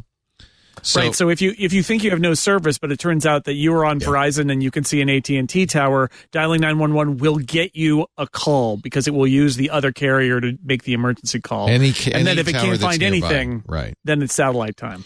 So if if you can't see a tower, you'll see no connection. Try emergency test uh, text via satellite in big red letters. You can see it here in the in the image. And there's a new uh, screen that confirms you want to trigger a satellite emergency. Be outside to get a connection. Messages will take longer to send. Answer questions to help get a faster response, and then it helps you aim. So the first thing you'll get is a menu that says, "What's the emergency? Car, vehicle issue, sickness or injury, crime, lost or trapped, fire." Then you specify who needs help: me, someone else, multiple people. They ask, "Are you breathing?" Normally or with difficulty. Then it says, "What kind of emergency?" Chest pain, traumatic injury, sickness, stroke, drowning, other. Wow. And the reason they do this is because they can send this information as just a set of bits. So it's Yeah. much faster than set, than you saying, I can't breathe. Uh, they can get all that information in just a few bits. And, and have, having an having an instantaneous two way conversation is not optimal No. for this method. So, and the, and that's that. It just it speaks of all the infrastructure they put in. It's not just simply, hey, we'll make a phone call to nine one one. It is no, your your emergency your emergency pulse goes out to a receiver that is set up to actually receive an Apple uh, satellite SOS, unpack it. It can it, it can send questions back to you, but is really set up to make you very very to, to help you uh, no matter what happens. You're, you're not you're not you're not you're not going to be uh, reaching a local 911 dispatcher who has never talked to never dealt with uh, iPhone's SOS before. Right. Uh, it's it's it's a it's a very well thought out thing. I uh, during my uh, I I was surprised to find out, for instance, that there aren't any. Uh, there aren't any uh, battery level requirements for this to happen. That it is the the idea is that if there is enough battery for you to light up the phone and dial nine one one, there is enough battery life to initiate an emerg- a satellite uh, emergency call. So that I, I when I saw the announcement, I, I was anticipating that. Oh, but that's they're gonna have to. I bet they're gonna have to turn the radios way up to get a signal. I bet this is gonna be really costly. And if you've got less than let's say four percent, five percent battery, is just not going to be a, a starter. But nope, it's if you expect it to work, it's as you can expect it to work. By the way, I think it's really interesting that Apple worked with this particular blogger uh, to do the demo. Um, yeah, he's a hiker. I want to say, kind of like an a- extreme he's sports extreme guy. I think he wrote guy, about the Apple swims. Watch Ultra Yeah, too, yeah. right? So this is somebody who's like a, a an expert in this in a way that I mean, let's face it, most tech journalists are not. I like it. I Um, mean, you know, it, it, it shouldn't always be Nilay Patel testing everything. So, yeah, exactly, exactly. And then, by the way, if you want to try this, you actually there is a demo of this that they because they know people want to try it. So if you go in, it, it's in settings, emergency SOS, and you scroll down, and there's a try demo option that will actually let you say, "Yes, I'm seeing the satellite, and I would send a message," and so you can feel like eh, it actually works. And I tried it without actually calling for help. Yeah. So that's smart. That- also, if you want to, that's you can do you can do Find My, and and if you're somewhere where you're not getting a signal, you can send your location via Find My, and that's also allowed via. That's satellite. probably worth everybody uh, spending some time actually in that emergency SOS uh, section of the iPhone because you know Lisa told me, oh look, I can put my uh, contact info. She shouldn't show that, but I could put my contact information uh, in there uh, in my phone so it'll work in the lock screen. I said, yeah, that's that's that's been forever, but she didn't know about it, so it's good. This is Right. this is an opportune moment to do that. Let's do the try demo here, and it'll show you about satellite connection. Gives walks you through this whole process I was just describing. But what it doesn't do is what uh, DC Rainmaker finally did, which was he got to the satellite pointing screen. Uh, there are uh, he says you don't need to wave your show show my screen if you would. You don't need to wave your phone above your head or anything else. Just keep your phone flat, like you'd be scrolling Instagram. You rotate your body or phone until it shows green. He says it took about 20 seconds. He's out in the woods uh, somewhere. Um, he says what you'll find out while you're having an emergency is that the 24 satellites slowly move over the course of a couple of minutes. So you may be facing one direction when you start, facing another a few minutes later. So be aware of that. And then it'll send that message with all the things that you uh, you put in, and you'll see this status. Keep pointing at the satellite to send and receive. The emergency re- relay center responded within a few seconds of the message sending, which took about 30 seconds, asking for more information about my location and situation. It says you've searched. I'm sorry, you've reached the emergency relay center. I'm reviewing the information you provided. Describe the location of the emergency. So, what this is really, you know, good job, Apple. I mean, Yeah. really amazing that they a lot of work and by the way, a lot of money, almost half a billion dollars uh, to Yeah. support the satellites uh, to make this possible. So, Yeah. really if cool. there was any criticism early on, said, "Oh well, Apple's of course we're not going to see this on other phones because Apple's bought out eighty to ninety percent of the capability." He said, "Well, no, they haven't like unfairly made give themselves monopoly. They have put the money in to make this thing exist. So yes, this is arguably their their their feature. I, I hope I hope it I hope we start to see this on other phones. But yeah, Apple is definitely this is this is not something that is necessarily going to sell more. This is this is, not going to be the sort of thing that gets gets people to rush out and buy a new new iPhone, but it is something that absolutely is on brand for what they think the iPhone should be able to do. And this is such a significant investment of not just money but time. Intellectual resources, everything to make this work, and boy, and boy, if if we thought we if we thought that the, that Apple was was showing like harrowing videos about, I lost my left arm, then my right arm. Fortunately, I could activate my Apple Watch with my nose, and uh, if oh boy, we're gonna see some harrowing videos at the next WWDC or the next event for sure. And uh, as DC Rainmaker points out, there are other devices. Anybody who does extreme hiking or wilderness hiking, there's a Garmin InReach, there's a spot tracker, which is designed to do this and probably will do a better job. He says for sure. Apple says the main limitation here is the antenna to satellite connection is not as strong as dedicated satellite devices. So trees will impact it more. The heavier the foliage, the slower the service. Same for mountains, even hills. If if you're a wilderness adventurer, you should probably buy a dedicated Yeah. device, and I know a lot of people do that. And you you pay for the device, and there's a subscription, and sometimes you can turn it on for the season and then turn it back off again. This is really for people who are just regular people with an iPhone who end up in a you know they're driving over a mountain pass or something and they get in a car accident or they get lost when they're hiking but it's just a you know they're not extreme adventurers and they end up in a bad situation and and and you've got your iPhone with you right because why wouldn't you and those are the people that this is going to save. The other thing he points out is you can also use this to let friends and family know where you are, not in an emergency situation. Yeah, that's Find My. There's a Me tab in Find My, and if you don't have any visible networks, it will let you send a Find My location update via satellite. Um, so imagine if you're yeah, if you're out somewhere and you want to let you know you're going to be out of cellular range, but you want to let your family know where you are, you can do that. And it's not an emergency, and it will just save that location. It'll send it up to the satellite, and then when somebody looks at your location, they'll say, you know, an hour ago they were at this remote location via satellite. And you'll do the same aiming and, and all of that. It is not automatically updated though. You'll have to do it manually. Yeah. Uh, each time. And, and you yeah, but that's pretty cool, right? to If you're camping or something, right? Absolutely. Yeah. I mean, you get you're if you're on the one and you're a little north of Jenner, you're off the grid. Right. Yeah. like, you know, and so It's it's, easy to get It off really the doesn't grid. take much to Yeah. be. Yeah, it's it's it's it's really useful. Uh, you there is a list of predefined messages that you can send. Oh no, I'm sorry. He says there's no option to add any informational content. He's asking for some predefined messages for this application uh, as well, um, and as do some of the other devices like the Spot. Right. So It's a 1.0, right? I, I would not be surprised if Apple offers more customization later. And I also wouldn't be surprised if there is a, I mean, they've said it's free for what, two years or something like that. Like, there's probably a subscription option somewhere in here. And I wonder if that might be something that if you pay a little extra, they will let you send text messages, for example. yeah, sure. Via satellite arbitrarily down the road eh, because they're trying to keep this to the just the emergency use. He says when I go hiking in no cell areas, I'm still going to take my Garmin inReach device, and he recommends that. But here's an interesting paragraph. I suspect in five to 10 years or even 20 years, this will become one of the most pivotal points in the history of not just the iPhone, but Apple.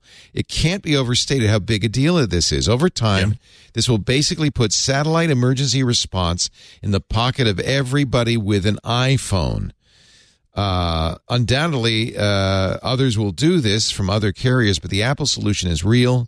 It's here today, and uh, with the first international expansion plans already set for next month.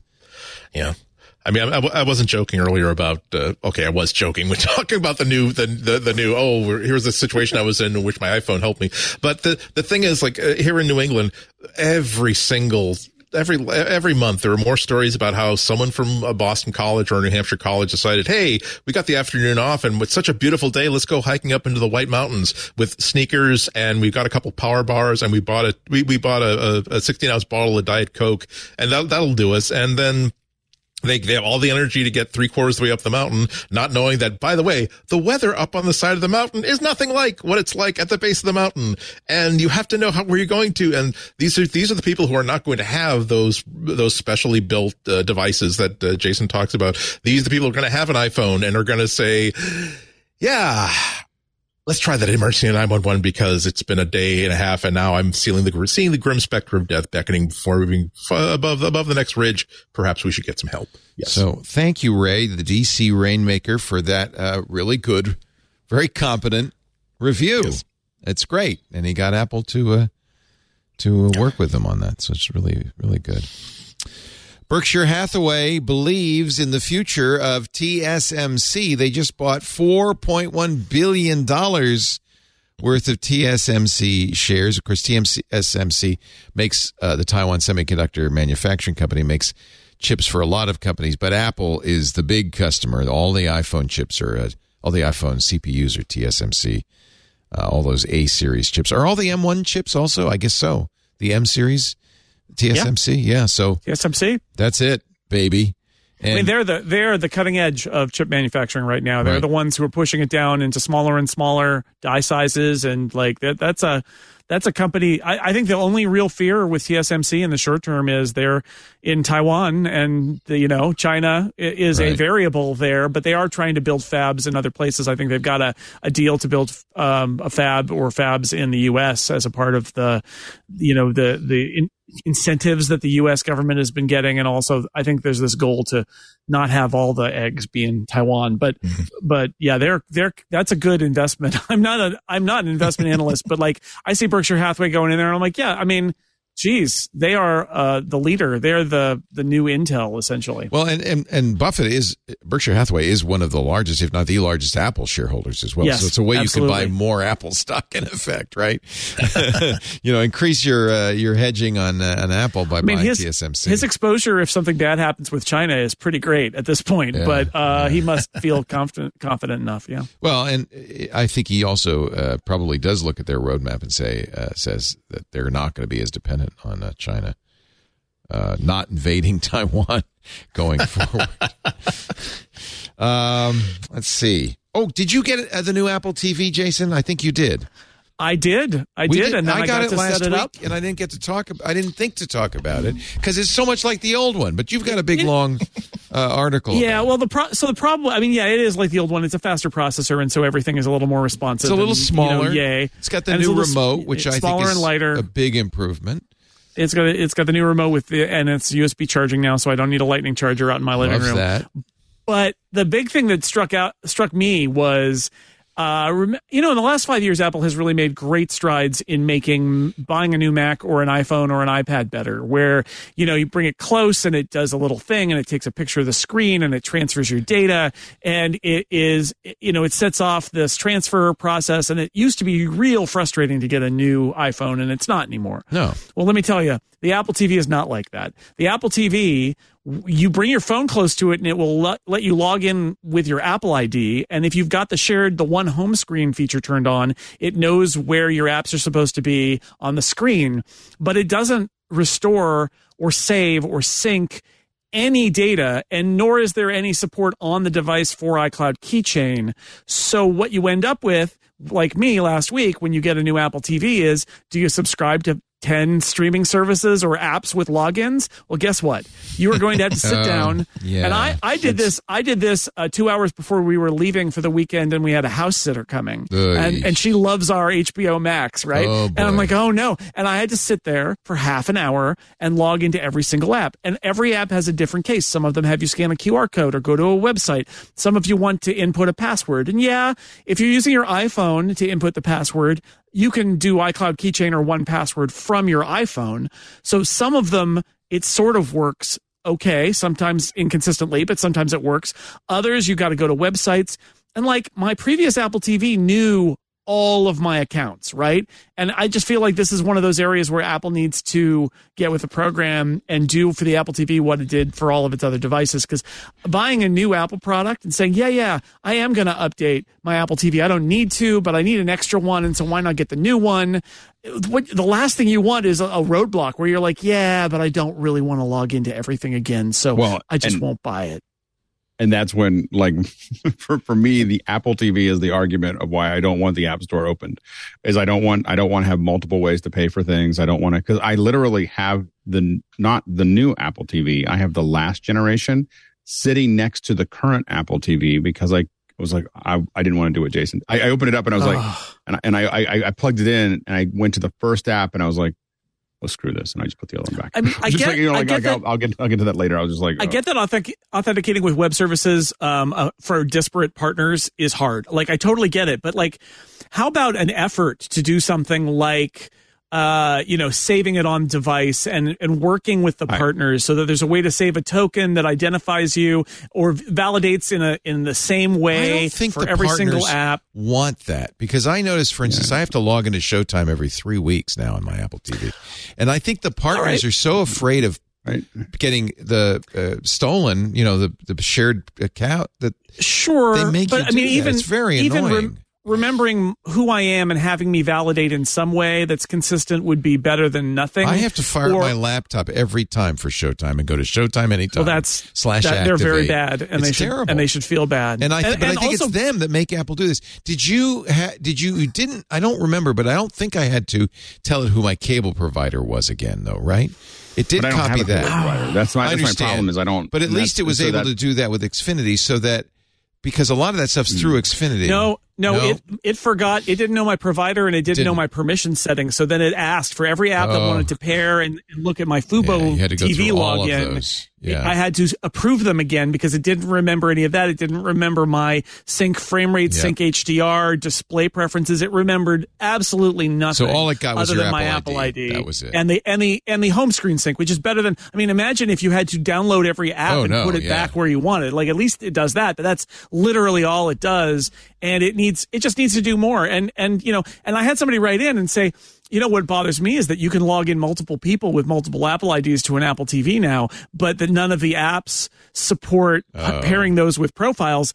And that's true. That's not as I mean, it's sort of on Apple, but really there is an API to do that. It's just that no app developer seems to care. Right. So like HBO, I believe could say, "Oh, you are logged in as Jason's wife, so I'm going to ter- use your profile." It doesn't do that. It asks you. Disney asks you. All of them just ask uh, who's watching now. So I don't know. It just it could be better.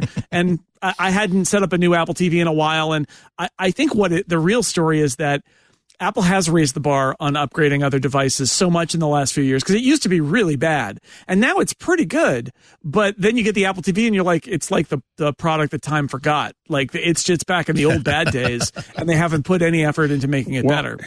And again, I think that it, it came to that they didn't have a lot of leverage when they started the Apple TV, and they were desperate to have the Right. content providers play, and so they they capitulated to them, and now we're paying for it, and that's why Yeah, I, but- I, I I don't think they should capitulate. But iCloud all, Keychain is ever. a perfect example, right? Like, like Mm. you could save your passwords for all those services on the Mm. Apple TV, right? Or sync with iCloud. And it's just like, no, you can do it for some of them if they let you do an input instead of going to a web page and you can do it on your phone, right? You can use your password manager on your phone And I to think either log in on the web or not, but it's not the same as just being able to sit there and go, yes, log me into Disney. and it's so it's so obvious that I feel like there's something there from the folks that have the apps that don't I don't know. you know, I, I think that it's more than just them making it easy because I think if they make it easy, then it's I don't I don't know. I mean, it just it just seems so insane, you know. And and it is, and again, what what ha- what has happened to me, what's currently happening now is that I have one that I bought right when it came out, and it's still sitting there because I just was like, oh my gosh, I have so I many apps. Now It's I've been slowly just clipping the apps. so I go, if an app has an external, if it doesn't say restore, um, and the worst one is Masterclass, by the way. Masterclass, what I what I the payoff for me, as soon as Masterclass was available, I got excited. I went and bought the one year subscription right through the Apple, um, you know, in the Apple ecosystem because that's how Masterclass started. Now Masterclass wants a email, and I'm like, I don't have one. like, like I, I don't have an email because I bought it as Oh, a user right. inside of the thing. And they're like, well, you just got to put your email in. I'm like, I don't have an email. Like, I don't, like, I bought it and I paid for it and I haven't been able to use it on any of my devices. Oh, how and after frustrating. two years, after two years of paying, I don't know, 300 bucks or whatever, I was like, yeah, the heck with this. I, I literally, because I would go up and I get it, I go back and forth with support and it'd be enough for me to think maybe I can figure this out. and and then I just was like, I can't figure this out. So I, I don't use like I think Masterclass is one of the best things ever, Yeah. and I don't use it because of their you know they they changed the system midstream, and just basically you don't exist. You know, if you if you are an early adopter through the Apple system, it's as if you didn't exist. That always makes me You get your nervous though when I use Apple to sign up for something. I love the subscriptions, the ability to cancel them and all that stuff, but I'm always nervous because I don't have a real login. And a lot of Well, I've a lot of sites will, perf- will have a way around that to say, "Oh, you So- you know you signed up with Apple. Why don't you give us a password and a login?" Well, the funny thing is the masterclass made me so angry that now I sign up for things and then I just I go right to my subscriptions and I say cancel. and it says you'll you're going to cancel and then a month from now or a year from now whatever Right. my subscription is. And I'm like, yeah, and you'll send me emails and tell me that I'm can that I, that it's going to get canceled and then if I if I'm using it That's when you I will go and turn it back on. Oh. But no, no, Oh, I'll turn it back smart. on again. You know, so I buy everything, ah. and and I won't buy anything new that requires a login. Like I have all the content. I will not on Apple TV. There is no amount of content that you could provide for me that I would log into. I have Disney, Netflix, HBO, Apple TV. I don't care about anybody else. Like if I can't log in, as soon as it says I want a, your email and password, I go, nope, I'm not going to buy that anymore. Like I just, I just walk away because I, I have like, I have plenty of content to watch and you don't, and, and this is where Apple needed to get is as a user, I don't, as if you're a content provider, I don't need you anymore. you know, like I don't need, I don't, I have all the content that I, that I need.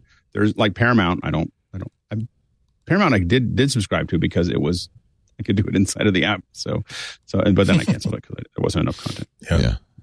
But it, but isn't the Apple TV such a unique thing for uh, for Apple where it's probably the only product where they can't just tell people to go pound sand because if they say YouTube we're concerned about your data collection. Here are new requirements and Apple and Google could say huh okay well enjoy, enjoy not having YouTube the the one one of the, like the four apps that everybody expects to have on every single streaming platform. We'll we'll we'll be at Well, the bagel place across the street if you if you want to talk if you change your mind and want to talk about this. And I will say YouTube and YouTube TV are like, that's like 70% of our diet at the house. Yeah, So exactly. yeah. Honestly, every you know, I I am in the position now where it's like.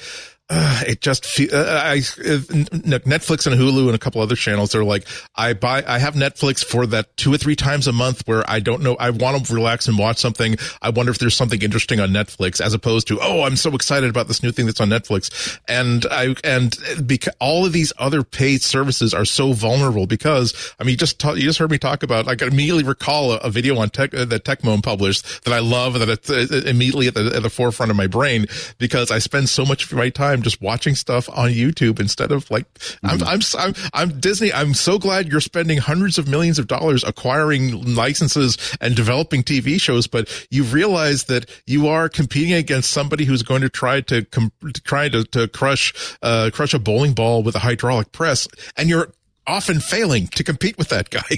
I mean, the funny thing is for Disney and now HBO, they just have a new thing out on for um, Game of Thrones, like the behind the scenes of how it got made. Right. The the I like the I like the Disney. I've really gotten to the point where I enjoy the behind the scenes from Disney more than the shows. Like I just I just want you know I know that I'm vertical, but but it's like I and a lot of people I know are like oh well you can't you can't drop your Disney subscription because they've got all those behind the scenes and we're Smart. like yeah. yeah yeah it's good it's, It's- good because I've gotten bored I've gotten bored of most of their their Yeah. tentpole stuff like it's too much you know, it's it's. I won't turn this into a long rat hole. I'll just, I'll just say that I, I came to a. I finally came up the way of explaining to myself and understanding what it is that kind of makes me uncomfortable about uh, about Disney. That it really is like going into a casino. Because you feel as though every I'm paying you a certain I'm paying you like ten bucks a month for Disney for Disney Plus, but every piece of content is there not to say, oh, here's something from another studio. Oh, here's a documentary about something completely unrelated to anything that Disney has any monetary interest in. It's no, it's like we want you to stay in there and gamble. Oh, you want to eat? We, we have a fine selection of restaurants inside our casino. Oh, why don't you take, oh, why don't you take a break from gambling? Go and see Penn and Teller inside our casino. It's like, it's, I would love to see them have like a third party do, here is some, here is why, here is why it kind of stinks to have to do special effects for Disney's, for, for Disney productions, or here is how difficult it was, here's how difficult it was to make this movie that Disney has no stake in. It's, it's, uh, that's, it, it should, it, it shouldn't make a difference because the content is the content, the shows and the movies, they're the shows and the movies, but there's something Well, that just makes me feel I- like, ugh, I will am say I the really going to let scenes, them though, market to me again? Yeah. Have you guys watched Andor yet? I thought it was great. Not. Yes. All the reviews yes, yes, are very yes, positive. Yes, yes, yes. It is spectacularly good. So good. I think in maybe in part because it's more like a historical drama that happens to be set in a Star Ah, Wars place like instead of a an Earth place. But it's not about. I mean, it's it's really this kind of interesting anti-fascist rise of the rebellion spy story. It's it's it's excellent. It's so good. That's actually Like, really smart. Yeah. Don't make it a Star Wars story. Just make it in the Star Wars universe.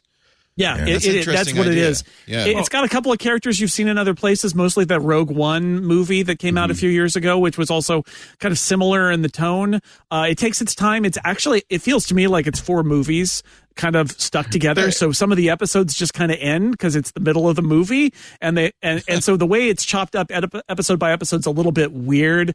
But the overall story, I mean, I I think it's the best bit of Star Wars that's been done since. A lot Empire of people are Strikes Back. saying that. Okay, now I'm gonna have to watch Yeah, it except It's real good. yeah, I would say like since Rogue And One, for grown-ups. since Rogue One. since Rogue One. Yeah, I mean, That would be the other think way to go. Yeah, right. Like, yeah, it, it Rogue. One was It's good. it's I liked Rogue it's One. it's a legitimate. It's a legitimate, excellent modern streaming series drama. Good. Like full stop. Not like for Star Wars. Yeah. Or for Good. Disney. Well, it's and- like it's 'cause like, I- it is a very good show. and- very good. and I didn't make it through Obi Wan. Yeah. like Yeah. I got about I got two. I didn't even and Here's the problem. Here's the problem with a lot of these is that they i think from a budget perspective they kind of sandbag you for the first couple episodes and so it's really slow and then it's not as expensive i felt like that was what would happen with lord of the rings because lord of the Ring or the um you know the the rings, of Rings power, of power. Yeah. last two episodes are pretty good and now you're Yeah. like ready to watch the next one but Exactly. the first one i, I almost didn't make it I, Yeah, I got through the too. first two episodes and then it just sat there and until i had friends constantly telling me well Everybody said episode You know, like- six. it takes off. yeah, like you know, like you got to watch the thing to watch episode six, and, and so then I came back to Yeah. it, but it was, but but I think that they, you know, and and for a while Disney was doing like the, the this bump where it would start at the top and it'd be really action packed for the first two episodes, and then the middle ones would be really boring, and then it would pop back up. Remember, this is going to be great next time. Yeah, the structure of Andor is more like one to three is a movie, um, Yeah. four, five, and six is a movie, seven, eight, nine, ten is a Yeah. movie, and then there's like the last two. I don't know what they're going to be because they haven't been out yet, but it, that's the that's the kind of pacing, and and that's the problem I have with it is I get why they wanted to stretch it out and have it be that way, and the episodes are like an hour long each, but but really to get the vibe of Andor, you've got to watch the first three because that's really the first story arc of of the thing, and it's it does play like a movie, and the writer Tony Gilroy is a, a film screenwriter, and like so I have some questions about like calling this a TV show and having it some of the episodes just literally they just end and you're like, "Oh, I guess that's It's over. it for this week." I think it plays I think it will play really well when you can binge watch and you can watch all three at once. Uh you know, and then th- choose whether you want to watch the next three. I think it'll play better that way. Yeah. I, I, I, and I hate to be the downer on this, but this, but that it also, it really does point out like why I have difficulty with Disney and, and, and the, what they're doing with Star Wars in, in a broad sense that like, it's, I keep seeing all of these premises for new Star Wars series and new Marvel series, more more uh, new Star Wars series, and I'm think I'm thinking, yes, but what if you were to create just here is uh, like a fantasy science fiction slash whatever future future uh, panopticon style spy story. What if you didn't actually tie it into Star Wars? What if you tried to create something new? And I think the answer will, why, of course, we're going to tie it into Star Wars. Why would we not like want to expand the property? And it, it makes me think about things like, well, what if, if they came up, if the, if the, if someone proposed Blade Runner to Disney, you know that they would turn it into, oh no, they're hunting down rogue, like empire robots. And that would diminish it because now it's not its own thing with its own vibe, its own characters. It, it just, all I'll say is that it annoys me that every, even these little things where, uh, someone has to show up. Of course, it's going to be Baby Yoda, or so, or so they, they, they've got a they've got a container that they're shipping this thing in. Of course, it's the ice cream maker from that cam that that little uh, thing in, in Empire Strikes Back because it has to cut. It has to give us the satisfaction of knowing that we've paying off something else, as Well, opposed to watch let's it- make something perfect in and of itself. I'm just Watch Andor and get back to me because it it Maybe. it, I it, haven't seen it, it, right. it refrains It's really good. Almost I, my understanding is basically that the the people who ran the show didn't really care about Star Wars lore. They just wanted to tell a set a story in this particular time in this particular place. I think the art department sticks some stuff in the background that you're like, oh, I sort of see that. But really, other than there's a couple legacy characters who are there just to tie it into the the like if you're going to do a story about the rise of the rebellion, there's some characters you need to at least address their existence because they're in Star Wars. But like it's not like the others, and I think that that's why even though it is not being watched by as many people, it has gotten such great reviews and I think shows you what Star Wars could be, which is an interesting setting for interesting stories that don't have to play the games of fan service that Andy just said. And you're I right. hope I mean, yeah. T- Tony Gilroy could have made this somewhere else, maybe, but he would have had to get somebody to put up the money, and it wouldn't have been as much money as making it a Star Wars. But, uh, but I, I, I mean, it's really got my highest endorsement. It's very, very good. Okay. That's a, that's a very strong endorsement from you. That's a, I, I, when Jason Snell, Jason Snell, he's not like he, he likes lots of things, but the things that he likes are always very. Okay, we got. I got to move you along a little bit. Hold on. Go, go, All go, right. go, go, Uh, real This quick. is not a Star Wars podcast. What? Yet. Uh, did you get one the, day. Did you get the 128 gig uh, uh, uh, Apple TV? There is Yes, like from Apple. Insider uh, a report. I don't I haven't confirmed it myself of a bug that says if you got the 128 gig Apple TV, you don't have more than 64 gigs. Um, so just I don't I don't know if you've seen this. Um, but I just noted this and I'll Uh, pass it along. also unclear whether that's a display error or an actual Right. thing, right? Because sometimes you get those things. It's like that uh, SSD thing where everybody's like, "Oh God, the SSDs in Apple Silicon Macs are uh, being written to all this time, and it's going to destroy the SSD." And then it turned out it was the tool that they were using to see that wasn't updated, and so that wasn't happening. It, it, if first you off, I didn't to- really buy it for filled- the size. Right. If you've filled Bump the Ethernet 64 gigs and then you try to download a game or an app, you'll get a message. This app can't be installed because there Yeah. not more enough space. Gonna, Um, gonna guess that's a bug that they're gonna yeah. fix. Uh, otherwise, there'll be another class action the- lawsuit, won't there? It's the first time they've had 128 gigs, right? So maybe it's just uh, they tvOS forgot- update. Yeah, they Addressing forgot to do that. They forgot to flip that switch. Uh, and please don't cry, but uh, the Mariah Mariah Carey Christmas special has moved from Apple TV to CBS. Uh, sorry. What am I going to do? What am I going to No, do? Did you see I was gonna It's cry. the worst the thing I've ever was- seen. I just want to say. Oh my gosh, it was so bad. so horrible. it was just. Oh my gosh.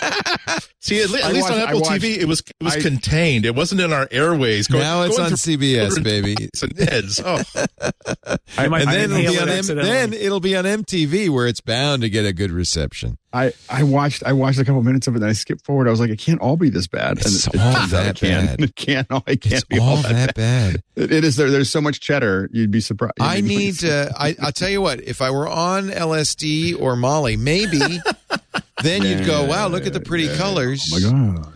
Because I feel like it was made by somebody on From a technical perspective, it was just like, uh, like the the bad compo- acting, quality of the bad composites, and, uh, story. oh, it's horrible. integration and focal length. And please don't get grossed out, but Steve Jobs' old Birkenstocks have just been sold at auction for two hundred and eighteen thousand seven hundred fifty dollars. There you go. And there's an a NFT. And there's an NFT. Um, There you go. the So- auction. someone, someone's got Conan on their mind. They're gonna. I have. I actually have Birkenstocks that look just like that. Um, so maybe I don't know. According to uh, Juliet Julien's auctions, Jobs gave the sandals to his house manager Mark Sheff. Wow, thanks, Steve. You're worth how much? Uh, but uh, they did not confirm that it was Sheff who had listed the lot. The sandals were part of his simple side. They were his uniform, says Chris Ann, Steve's daughter, in an interview in 2018. The great thing about a uniform is you don't have to worry about what to wear in the morning. We don't know who bought it. Uh, you also got the 213 most important men in my life book or an NFT of those. The sandals. Gross. That's Okay. Exactly what Birkenstocks look like after you've worn them for a while. I just want to say. I when I when we moved to California in 1971, uh, the house that we moved into, the farm that we moved into when I was a kid, I was in high school, was previously owned by the U.S. distributor of Birkenstocks. She had brought Birkenstock to America, and uh, we ha- they apparently moved out in a hurry because in the garage there were like twenty thousand Birkenstock catalogs, and at the time, what you would do is you get your foot wet. And in the back page of the catalog, you'd step on it, and the wet foot would make an imprint of your foot because the Birkenstocks were made to conform to your foot. And I had great fun at the age of 15 putting my foot on a lot of those thank God. catalogs.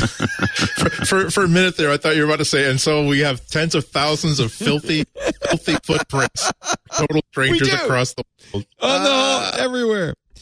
Uh, let's take a break. When we come back, uh, you, my friends, will give us your picks of the week. But first, a word from Addigy. Okay, Mac people, you Mac party people, if you are an IT professional and you've got Apple devices in your estate, you need to know about Addigy. Addigy is the only fully cloud based multi tenant Apple MDM designed for scalability. Addigy gives you the features, the functions, the flexibility you need to customize and manage your Apple devices the way you want. That way you can make sure your Apple infrastructure is optimized to support you the way you want and help your team be as productive as possible every day. Addigy, A D D I G Y. It's actually really cool. Uh, it's it. They've created a solution that's so flexible, so customizable. Any IT team can use it to easily maintain and secure their Apple devices in a managed network. You, I mean, in everything, Macs, iPhones, iPads, they're all secure. They're all supported and you're ready to scale. I love the zero touch deployment. You don't have to go down the hall and get a new member onboarded securely. You can do it on in just five minutes and you can do it online. You get secure authentication with trusted providers so you can eliminate security gaps with tested authenticated features your users can rely on. You get real time device monitoring, automated remediation. Before they cause downtime, you can resolve those issues. Custom compliance features to meet your needs. You know your Apple infrastructure is compliant and up to date. You get I love the self-service feature. Your IT team does not have to you know, get face all these endless reset requests. You get 24 7 user access to resources and applications because they just go online and fix it. You get patch management, fix bugs early, minimize downtime by rolling out new updates and patches ASAP. It's completely scalable, completely customizable to match any need to fit any environment with fast, free, catered migration. I love the catered migration. It's an MDM tool that works as hard as you do at the speed of now. So get started today with Addigy's award winning support. When you partner with Addigy, you get white glove support from a team of experts who live, eat, and breathe Apple. It's not some begrudging support for Apple. It's all they do. And they care about your success as much as you do. We're not talking a cookie cutter MDM solution. They are absolutely obsessed, and I mean in a good way, with helping you secure and scale your Apple environment. So, if it sounds good to you, are you ready? Then let's get to work. Guarantee your Apple success with Addigy. Visit A-D-D-I-G-Y dot com slash twit. You get a fast, free, easy 14-day trial. Addigy dot com slash twit. Being proactive doesn't have to be a pain in the asterisk. Start, start your trial and learn why more than 4,000 companies use Addigy to remotely track, configure, manage, and secure their Apple fleet. Addigy A-D-D-I-G-Y dot com slash twit. We thank them so much for their support of Mac Break Weekly. And, by the way, you support us by going to that address, addigy.com slash twit, note slash twit. Jason Snell, do you have a pick for us this week? I do. I wanted to solve a very simple problem, which is uh, we have a bunch of local newspapers here in the Bay Area that are owned by the same company, the Media News Group, I think. So the like the San Jose Mercury News and the Marin Independent Journal. I, as a Marin resident and am a digital subscriber to the Marin IJ to read my local news, um, they uh, a lot of my favorite sort of sports coverage is coming from people at the Mercury News, and it's like, well, I don't want to really pay for them because I'm already paying. And then I realized their stories are they're using the same CMS. Oh. All their stories are exactly the same. When you change the domain to Marin IJ from Mercury News, it the stories load, and I'm paying on that site. So I was like, well, I, can I just automatically redirect all these links I'm seeing on the internet to Mercury News to Marin IJ, so I don't have to retype it. I don't have to think about it. And the answer is, guess what? There is a Safari plugin for that What? called Redirect Web for Safari. It's free if you want to do more than one uh, and sync it through iCloud. You pay four bucks, and you put, can put in regular expressions or a simple wildcard if you don't want to deal with it, and it will automatically redirect every page that matches to what you want it to redirect to. So I'm doing that for the Mercury News to the Marin IJ. I'm doing that for all these links people post to the IMDb mobile site that is a a layout I do not like uh, to redirect all those to www.imdb.com, where, which has a different layout that is nice. Um, and it works great. It's real simple. There are other apps that will do this. Um, if you use Stop the Madness, which is a, a more expensive plugin that does a whole lot more stuff, this is also a feature of Stop the Madness, so you can use that. But I just wanted this super simple thing, which is I know that I want the URLs that look like this to look like this instead, and you can use it for stripping out things or rewriting, uh, rewriting affiliate codes or like whatever you want. You can do it using Redirect Web for Safari. I love how simple it is, and of course, now that Safari plugins run on iOS as well, this is on my iPad and my Mac and my iPhone, and uh, yeah, really simple and effective. Mac, iPhone, and iPad redirect Web for Safari by Manabu Nakazawa. Free with in-app purchases. Yeah, for there's a there's like a subscription. Don't get that. Uh, use it, and if you like it, pay him four bucks. Yeah. There's like like why would you pay him two dollars a month or whatever? Yeah. Four bucks. Four Four, bucks. bucks. cheap. Four bucks. Nice. Boy, this must happen a lot. It, it's been enough to write an app for It it. drives me nuts. Well, I mean, all these sports writers that I follow on Twitter are like, here's my latest story about about college football or pro football or the Warriors or whatever, and they're all like mercurynews.com and I'm like, dude, I don't I, like I'm paying for the other one. Don't send me there and and like yeah, now I never have to think about it again. Makes me happy. Mr. Andy Ihnatko, pick of the week. Mine is a really fun app that just came out recently. It is a field guide to worldwide Apple stores. It's called Facades. It was created by Michael Steeber. It's a free app that now I know that you can go, you can have the Apple store app and it will show you, oh, here's the nearest Apple store. And yes, it does have a Genius bar. This is again, it's a field guide. It's like, hey, I'm in, uh, I'm in Boston. What's the local Apple store like? And is it interesting enough that I'd like to go visit it? And it is, it is just like there, there are people who are like train spotters who have no, who have notes on every, well, it's got the, it's got the four by four by three bogies that was upgraded through the Manson tr- uh, switch.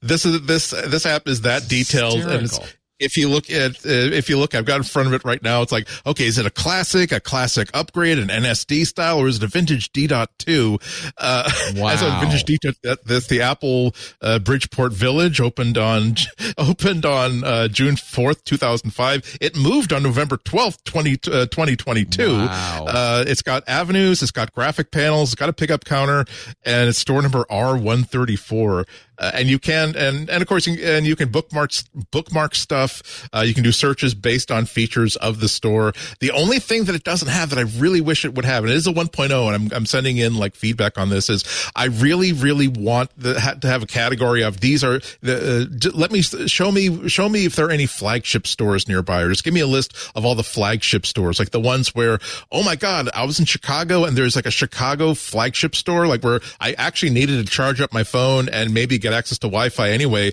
i would have loved to have visited like the paris opera house store or uh, uh, uh, again another these architecturally significant stores where they took a brilliant piece of 100 year old architecture refitted it in the most sensitive historical way and it's just a beautiful place to be for 35 minutes while you charge your phone or just uh, yeah i need something else to do while i'm waiting for someone to, to meet someone for dinner. Uh, and it's a free app and I, I just love the amount of specific love that went into this. There's everybody is the guy or non-gender specific but you know, you know what i mean? The person who is that interested in this topic that they want to build an app like this. And they are so helpful to the rest of us who are interested but certainly not willing to create an entire app that makes it an easy way to bookmark these places uh, and find out like hidden details like stores that closed. Like oh my god there are 14 stores that closed? Uh, like the the apple willow road store uh open august 3rd 2001 permanently closed april 12th 2019 uh all this it's it's so much fun to play through it does and it works for works for the iphone works on the ipad it will also work on the mac so it is uh, it is completely ecumenical Uh, it embraces uh, d- uh, form factors of all shapes I did want to mention, Andy, and, and no slight on you, uh, the keyboard you recommended last week. I ordered it because I thought that sounds really great. Uh, $219, and it arrived dead on arrival. It's just nothing. Like they don't test it or something. So I was a little miffed. I haven't. Uh, thanks, had- thanks for thanks for letting me know Yeah, I haven't. That's yeah, a- yours was fine though, right? It worked out of the box. It worked out of the box. Another, actually, another. I will also say that I did complain that my one complaint about it was that it doesn't have backlit keys. Uh, someone on Twitter mentioned that hey, Logitech makes something that's kind of similar uh, that that is backlit and costs like a hundred dollars less. Uh, it doesn't look like it has the same sort of build quality. The build on this is great. I mean, the thing is Yeah, metal exactly. and solid, which is why I'm so disappointed. I plugged it in a bunch of different Macs and nothing. Uh, so I don't. Maybe in transit something fell apart. Um, I'm gonna. I'll call them and say, "Hey guys, do you test this before of- you Yeah. ship, ship them out?" That's Out of, cur- out of curiosity, uh, did you plug them? Are they all M1s that you plugged it into? yeah. I, I, I, this just happened to me. I tore my, of course, you know, I got this new background. I tore the whole place apart, put it all back Yeah. together. Just as a note, I don't know if this is connected. I could not get my Apple. I mean, I just have an Apple keyboard to talk to my Oh. uh, studio, and I was like, "What is going on?" And I and I plugged into all, you know, I tried to figure it all out. I plugged it. I was like, "Oh, I'm going to build it back the way I had it." So I plugged it into a KVM that I have that is bus powered. Um, but I plugged into the KVM, works fine. Yeah, they do say it should be plugged into um, a USB hub. Maybe they needs more power. Yeah, like I I had never seen that before. I tried Like, it on my like, M2 I had MacBook Air and my it. Mac Studio, and it, it But just nothing. it- oh, that's my Mac. Studio. So, but what I will say is my Mac Studio couldn't see it until now. The weird thing about this is that my Mac Studio is powering the hub that is going into Oh. the keyboard. But but if I plug the keyboard directly into the Mac Studio, it will not work. And if I plug it into the KVM, it will work. I, I did why. plug it into the CalDigit uh, Thunderbolt 4 uh, thing. Okay. That's powered. It's got 100 watts. You could charge a Mhm, laptop on it, and it still didn't work. So Okay. I had I, I have my I have mine plugged directly into USB C on my M1 MacBook Pro, so that Yeah. probably wouldn't. But you may maybe you did get a defective. I just got one. a bad one. I'll uh, I'll Yeah. call him. I anyway. I just wanted to. No, Nope, it's no, no thanks- reflection thanks on you, obviously. And No, no, no, and and it and it also gives me a chance. I do wish that I had mentioned in the rundown. The that, oh, by the way, if, you're, yeah. if you if you don't necessarily want something that could stop a bullet like a Bible in Ned Flanders' pocket, uh, maybe you can save hundred dollars and get a lot of the. Hey, I want something better than Apple's Magic Keyboard, Right. Uh, but not necessarily spending two hundred and thirty dollars for something. Because I've I've also had extremely good luck with Logitech keyboards. They they they focus on this. And they it, it is a, an Apple specific thing with Apple specific keys on it, and it works extremely well. I just I just I just find out even the Logitech ones like there was a they had the Logitech Wave keyboard years ago that I loved so much that I bought like two extras because I did like go through them like every two and a half years. There would be like okay now that's four. I I can no longer I can no longer handle the mental bandwidth the mental load of, of writing without an E an R or a J. So let's let's switch to the next one or spend another hundred ten dollars for a new keyboard. Yeah, I'm disappointed because it's such a beautiful tank of a keyboard. I don't Yeah. want to. And, and, and also be, and also because they they have they have standard cherry switches. Like if you Oh, do break so a key, you can you can Yeah. you can replace a key. Yeah. Uh, Mr. Alex Lindsay. I did. I had the Das keyboard as well. I loved it, except too, too Yeah. clickety. Like I got the clicky Oh, I like the keyboard, and then, then Oh, I was what I taking notes with clients. I was like, Yeah. I need this to be quiet. Yeah, you know, like I was like, No, that's it. That's it. I'll, I'll, I'll, I'll, say that's why, like on the on the podcasting keyboard, uh, podcasting desk, I have the the super super quiet Right, keyboard, Yeah, and then I have the one that I use when I'm actually writing, writing, writing. Yeah. I should Yeah, have no, brought it in. I could have tried it here, but I will. Uh, Alex, your pick of the week. Yeah, so this this this one won't cost you anything. Um, I we had this conversation. It came up in office hours, and then it came up a couple more places last week, and I was just like, I just need to pick this up. It, I'm recommending Apple Notes. Some of you will not be using Notes. Some of you are using Evernote or you're using something else. And I just I just really got clear talk. I was talking to someone a couple different times, as I said last week, about how it's just like the core of my Apple Notes is like the core of my existence. like, you know, and, and it's just such a powerful app. And the fact that I, lot use it a lot. interesting features that if you start, for instance, if you type an airline uh, and and flight number, it will give you the flight information. It'll it'll fill in the note with the flight information, and then you can share it with other people. So I got tired of explaining to my mom a bunch of different stuff or telling her where a show was or whatever. So I made a note and shared it with her, so it shows up on her notes. Yeah. This is a Well, this I- is a well underappreciated app. I agree with I- you. and I share, I share check. I, if, I, if I'm going shopping, I'll share my checklist of what I'm going to go buy, you know, at the, at, at Whole Foods or whatever. My wife just keeps on adding things to it. Yes. Like, you know, you know, and so, oh yeah, yeah, yeah. and then we, it, it, it, eliminates the text that I don't get when I should have and everything else. I just keep looking at the list and working And through it's it. updated automatically, right? Yeah, and and the um and the fact that you can draw, you know, you can draw on there. You know, I wish you could draw over top of the text, but you can draw between it, and and so you can draw little sketches. So I draw little sketches in there of things, and like when I open up a every meeting I have with somebody, I go, I I start off with the the client, the project, and the date, year first. Dang, dag nabbit. Anyway, so um and uh, so so date uh, year month day d- period the time that i had the meeting. So i can always go back and find out what was that subject about. And then i keep it in there. Now anytime i need to find something i just search i just you know search for whatever and, and for that client or that date or i like i remember you know whatever the, or the project and i can always find them.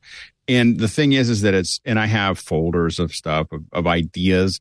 Like i have like second hour ideas for for for office hours and i have you know product you know all the videos that someday i'll make on youtube you know like all these things that i that i that i have but i keep them in these little folders and these little sections of ideas and it's just such a um it's such a powerful application that i think that it's worth digging in and i know that i'm still only using like 5 or 10% of the Yeah.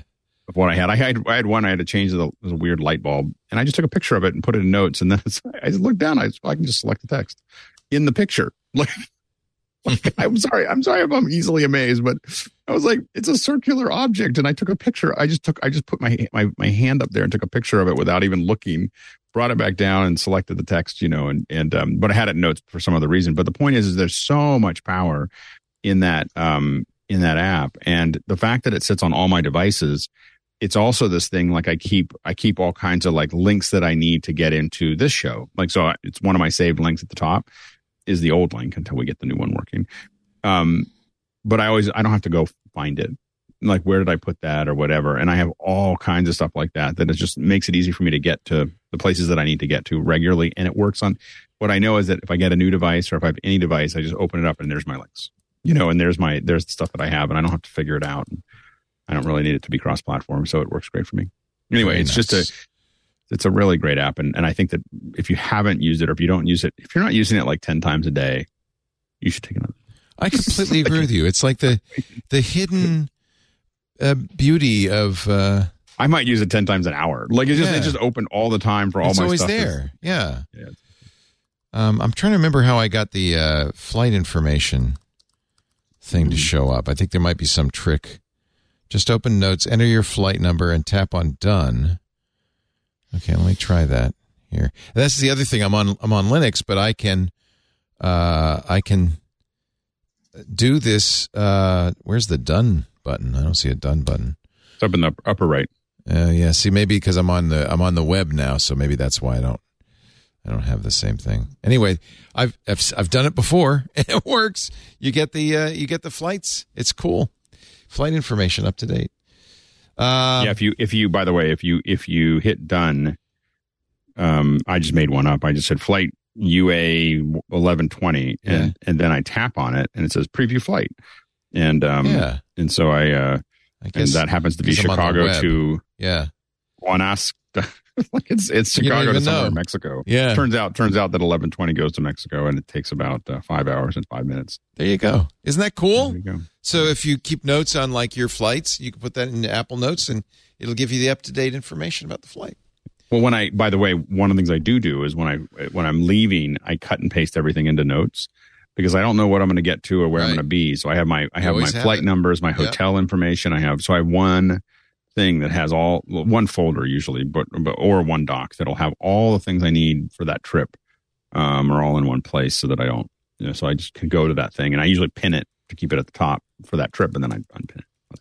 I bet you Glenn Fleishman's written a take control of notes. Let me just check real quickly. I wouldn't be The law of averages states that Actually, yes. Josh Centers has, but there is a take Ah, there you control book. The Uh, the other take control superstar. Of course he? there is. yeah, All-star, yeah. yeah, awesome. So, if you want to know more, six bucks, all the secrets, baby, all the secrets. uh, that's it for the show. Apple uh, expert, a raconteur, media guy, Alex Lindsay is at officehours.global. What you doing these days on office hours? You know, we had a great day today. We had um, folks that actually work on uh, a lot of the election election graphics. Oh, neat. last week. So you know all the AR graphics that spin out, and so um, there were some folks from Ross and some folks from Vizrt, and and they were they were showing us examples and talking about what was hard about it and what was easy, and so um, it's uh, it was a good it was a good day. You know, Very so- nice. So yeah, so it's that it's and it's it's something different, you know, every every single day. Um, it's it's quite a thing. office hours dot global. Always some good stuff uh, going on in the office hours. And that Dante like- tomorrow. dante tomorrow baby. We keep on talking about Dante because you know there's lots to say and dante's so cool. Yeah, and So our cool. thousandth episode is coming up in December. Um, it's uh, oh, you've so- already surpassed us. Uh, what I don't know what where where's what- twitch just uh just did 901 Oh yeah, yeah. yeah. but the tech guy no but the tech guy because we do two a week is at 1945 so we turns just, out if you do seven a week, it it, you It can really adds up up. faster. Very nice. Very nice. And of course, if you want to hire Alex, 090 dot media. Andy, when are you going to be on uh, WGBH next at the Boston Public Library? Uh, I'm on a little bit early because of the Thanksgiving holiday. I'm on Monday at 12:30. Uh, I'm not going to be at the BPL because we're all going to be in our homes. Uh, go to wgbhnews.org to stream it live or later, or go to, to the WGBH News YouTube channel uh, to watch streaming in pretty much almost exactly this same lighting and setup as you see right now. you go, I know that guy. we, we had we had a great talk last week about uh, generative AI, by the way, at the BPL, and that's Oh, nice. that's uh, that's already on the on the archive, so that's that's worth checking out. Uh, and of course, Jason Snell, sixcolors.com. His new downstream podcast is all about Disney. If you're interested, uh, three small bears in an overcoat, the subject of the rebound. Yeah, that's Dan Moren. Dan Moren does a podcast too. He posts his podcast too. I'm not on the rebound. That's a funny podcast though. I love the name. Three Yeah. small bears in a, or three raccoons in an overcoat. Either Yeah, way. Would that be So- would Yeah, that be noted noted noted science fiction author Dan Moren? Oh yeah. Noted science fiction author Dan Oh, Moren yeah. and my co-author on sixcolors.com, of course. Yes. And again, I just I just want to specify one last time before we go. Go Bears, beat Stanford. Okay. That's all. Do you want your little guy to do a little dance? I mean, I could sing the song if you oh, want. no, maybe not. And we're up with the blue and gold, down with the red. California's out for a victory. When is the uh, axe handover? Is it this uh, Saturday?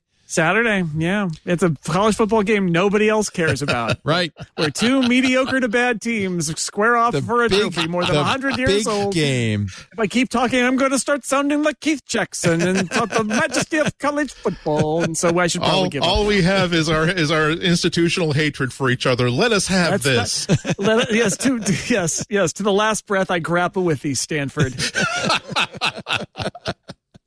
My, my trainer is a Cal From hell to graduate. heart, I will I be hearing about it, I'm sure. hey, thank you, Jason, Alex, Andy. Thanks, Great to Leo. have you. Thanks to all of you who are joining us. Our show today, of course, as always, not only brought to you by our fine sponsors, but by our Club Twit members. Club Twit members get ad free versions of all the shows, access to the Discord, and of course the Twit Plus feed with shows we don't put out in public, like Micah Sargent's Hands on Mac. There's also, uh, you know, a side benefit to to being a member of Club Twit. You're financing, subsidizing shows that that can't get advertising. They're too new, like Hands on Mac, Hands on Windows, Untitled Linux Show. You also subsidize the uh, forums at twit.community and our Mastodon instance, and we need the subsidy now because it's growing like topsy at twit.social. Uh, I'm trying to figure out a way to give uh, club members a special, uh, some sort of special icon, a verified check, if you will, on our on our twit.social. But you know in your heart you've helped. Twit.tv slash club twit, merely uh, seven bucks uh, a month, and it makes a huge difference to us. Discord members have a blue check on Discord, or oh, we can add you. Yeah, okay, I'll show you a little trick. I think there is a verified. Uh, I, I we have some custom icons. There probably is a way to do that. So add your add your blue check. Actually, you know what? I didn't put it there because I didn't want anybody to do it. That's what I, that's that's what I did. Uh, this there is no blue check on our Mastodon, and that's something we're very proud of. Uh, we do this show every Tuesday, 11 a.m. Pacific, 2 p.m. Eastern Time, 1900 UTC. If you want to tune in and watch live, it's at live.twit.tv. Chat live with us at irc.twit.tv or in the Club Twit Discord, where there is always a lot of fun going on. Ooh, that's uh, what is that? That's wild. That is wild.